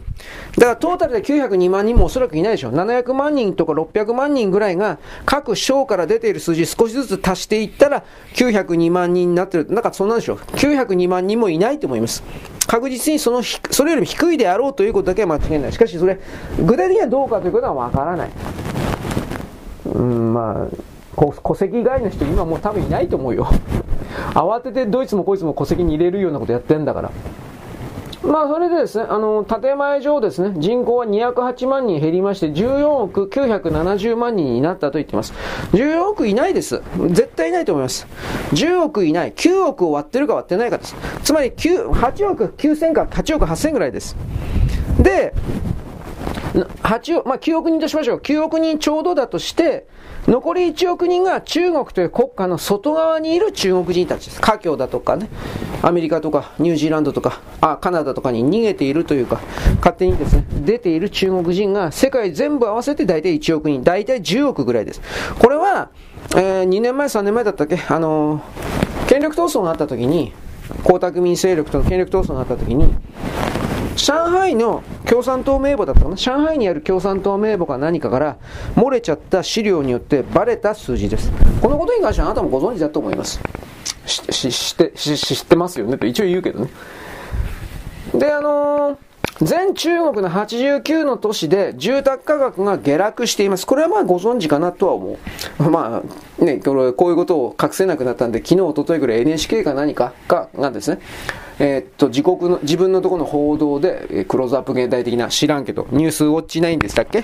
なんかああいうところで言ってましたけどね。で、中国の国有銀行はですね、この金がなくなってきてるので、外からの金も全然入ってこなくなって何やってっかというと、外側に向けての金貸し、融資も相当に減らしてきております。どういうことかといえば、ロシアに対して金貸している分を、さらに、え、減らしているどころか、貸し剥がしをどうやらやろうとしているようです。一帯一路も全部そうなんですが、あのとりあえず中国は海外進出の中国の企業に対して、在外資産の売却を要請しました。こんなもん銀行の要請だよ、お前。命令だよ。そんなもん金融機関のやることじゃねえんだよ、お前。まあ、とにかく中国国家は海外進出中国の企業に対して在外、外国の資産の売却を要請して国に金戻せと。で、国内にあっては個人の銀行口座全部調べて、もちろんわか丸分かりでしょう。調べて、あなたの預金の額だったら不動産が買える。BYD を買うか中国株を買えと命令しています。逆らうという選択肢はありません。それで結局 BYD の株式であるとか、他の中国関連株、不動産を無理やりに支えています。しかし、買える買えるといったところで、これは、あの個人のそのよ、ね、貯蓄にしたって、結局のところなくなるわけですから、これは時間稼ぎでしかありません。それすらなってないとは思うけど。まあ、この共産党幹部の人は全部お金逃がしてるよ。うん、あの、お金持ち的な人は。損すんのは、あの、普通の人たちばっかり。うん。で、国内にあってですね、中国株買えと BYD 買えと命令してるわけです。だから庶民はますます中国政府に対して嫌気がさしてるというか、ふざけんなと思ってるけど、言ったら殺されるので言わないだけです。そんな状況になってる。で、あのー、それらの庶民はビットコインだとか、ローレックスであるとか、骨董だとか、そうしたものに投資を開始しています。つまり、人民元でないものにお金を変えているということですね。で、海外の闇銀行も使ってます。これ、華僑がやってます、大体は。海外不動産購入という行為もやってます。これ、これで日本のあの土地が爆買いされてますね。こういうことを含めて。株式市場においてもですね、今まで、あインサイダーで、こっちの共産党はインサイダーで、共産党関係者、幹部は、散々儲けた党の幹部は党にですね、自分のその中国関連の株売り抜けて、資金洗浄して、ビットコインとか含めて、いろんなものを含めて資金洗浄、マネーロンダリングして、財産は海外のオフショア勘定とかオフショア租税回避地に逃がしています。天草や党の幹部の偉い人の子供たちとか嫁さんとか親戚は党の昔に海外に逃げてます。海外移住してます。そもそも習近平主席にしても二人のお姉さんは香港にいます。実の弟はオーストラリアに暮らしています。つまり、中国国内の資産、財産というのは、えー、どれだけ親中派の人がギャスか言ったところで、空っぽなんです。空洞なんです。ドーナツの輪っかの内側のあれなんです。本当にそうなんです。外側の側しかないです、今の中国。うん、だからそれにもから中国に進出しようとする日本企業の人たちというのは、なんか裏側があるとしか思えないし、あるんでしょう。ハニトラ含めて。で、海外の送金というのは1人5年間5万ドルまでと今決まってます。これもっと減るでしょう。じゃあどうすんのか？だっておかしいでしょなんで？海外の留学生というのはいますが、日本はともかく、例えばハーバード大学に行ってるような共産党の子供たちがいます。共産党の幹部の子供たち。あの、ハーバード大学の授業料っていうのは基本1年間7万ドルですよ。7万ドルかかるのに、いや、プラスアルファかかりますよ。授業料で7万ドルですよ。生活費とか別なんですよ。そういう設定なのに、海外の送金は共産党の幹部でも偉い人でも年間5万ドルですよ。でもなんでか知んないけど、ハーバード大学山ほど中国人いるんですよ。どうやってお金を食ってるんですか？インチキしてんですよ。で、一帯一路の資金の、みんな、だから中国国民はみんなこんなこと知ってるんですよ。彼らは国内に来るウェイボーとかウィーチャート的なものでこっそりと情報を回してるから。で、一帯一路の資金供給は先細りというのも止まってます。で、なおかつ貸し剥がしをしています、今。貸したもん返せ。これです。返せなかったら港とかあ道路をよこせみたいなのを本当にやってます。で、世界中にですね、バッタの大群みたいに入って出ていった中国人観光客、これ海外旅行を本当に控えてます。今年全然来てないですよ、言うほど。来の4月1日超えてさらに減るでしょう。日本のインバウンドとか爆買いというのは蒸発しました。これは来年になったらさらに顕著になるでしょう。だからあの、大阪の黒門通りだったっけ？ああいうところを買ってるお客さんの、あれ見りゃわかるけど、中国人じゃなくて、インド人とかマレーシア人とか、あそういうフィリピンだとか、中国ではないところの富裕層です。大きくは。復活するか？な、ないでしょ。当面ないというよりもないでしょ。で、悪影響はする、さらに連鎖します。チェーンします。金融が細くなっていくとですね、これ連鎖してロシアが金借りてくるクレムリンがとんでも困っていることになってます、本当に。ロシアは戦争を含めるいろんな資金を中国の銀行からも借りてきました。中国以外からも借りてきたけど。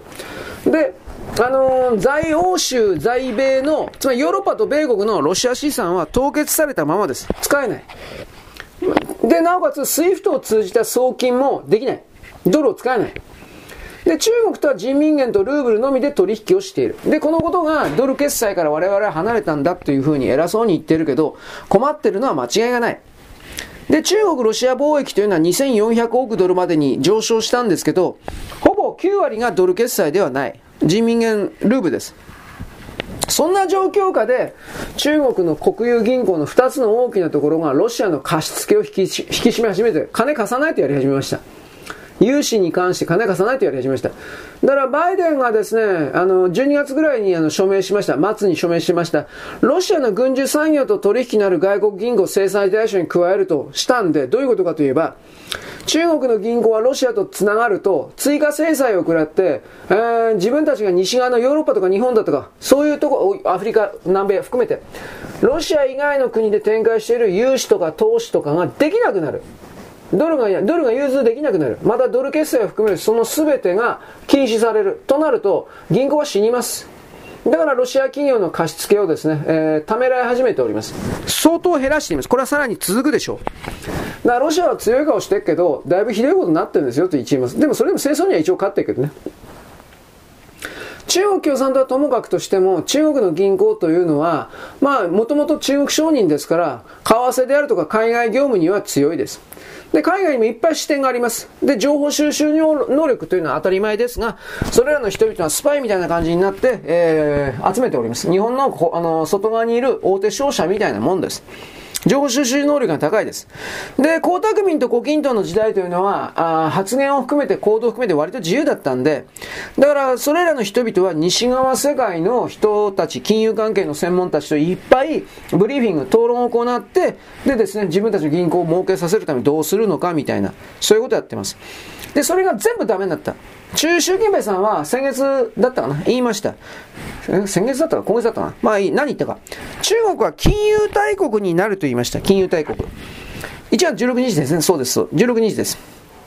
習近平さんは中国共産党の中央委員会の党学校というところ、学習会で演説しました。国家統治学院という学校で演説しました。何を言ったか。中国の特色ある金融発展の道に引き続きコミットして、金融セクターの質の高い発展を促進すると言いました。世界第2位の経済大国が質の高い成長を追求する重要な局面にあると言いました。次に中国は金融大国になるんだと発言しました。あ、まあ、無理だと思います。なんでかって言ったら、全体主義国家の金融政策というのは民間に任せずに、共産党が全部握ってます。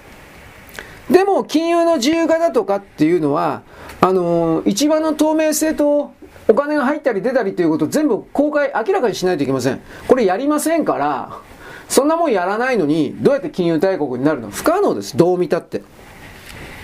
にもかかわらず習近平さんは、金融発展の客観的な法則を遵守しながら、中国の特色ある金融発展の道というのは中国の国の事情によって適合する特徴をですね、享受していて、西側の金融モデルとは根本的に異なると言いました。どういうこと？何言ってるか分かんないでしょう。つまり、中国は西側のルールとは全く違った形で金融を展開するが、それの方が西側のルールよりも、やり方よりもはるかに優れているので、西側が何を言おうがどうしようが結局、結果として中国は金融大国になっちゃってるっていうことを言ったんです。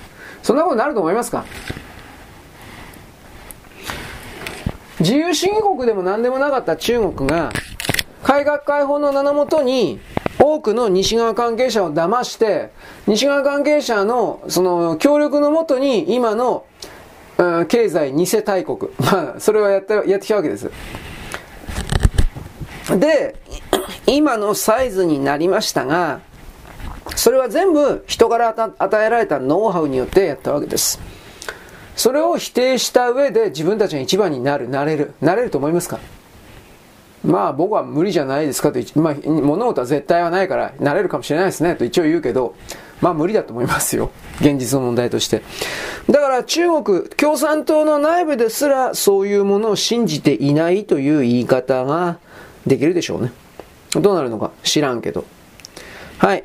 ということで、えー、この中国に対して過度な、今それでも期待をしているのは政治的自分の立場を維持するために中国を擁護しているような、まあ、生活が関わっているような極左の評論家、政治評論家的な人たちがいる。それは認めるけど、誰だって生きていかないといけないから。だけどそれを無条件で信じるようなあなたであった場合においては、これからにおいてもあらゆる領域で騙され続けるようなあなたであるわけだから、まあ未来ないんじゃないですかそんなんで。俺も人のこと全く言えないんで、俺も騙されてばっかりだけど。問題なのはね、自分は騙されているということに全く気づかれないまま騙されていて、なおかつそれらの選択をした自分は賢いと思ってる人が、本当にどうにもならんということを僕は言いたいわけです。そせめてそこから抜けないと、せめてそこは自分は大きく、何もかんも騙されてるんだと。丸ごと外枠から。外枠から騙されてるから、内側でどんなかっこいいこと言ったところで、その外側の騙しのバリアというか、牢獄の外には出られてないという、出られてないという、ここを気づいて抜けないといけないんじゃないんですかということを僕は言うわけです。はい、よろしく。ごきげんよう。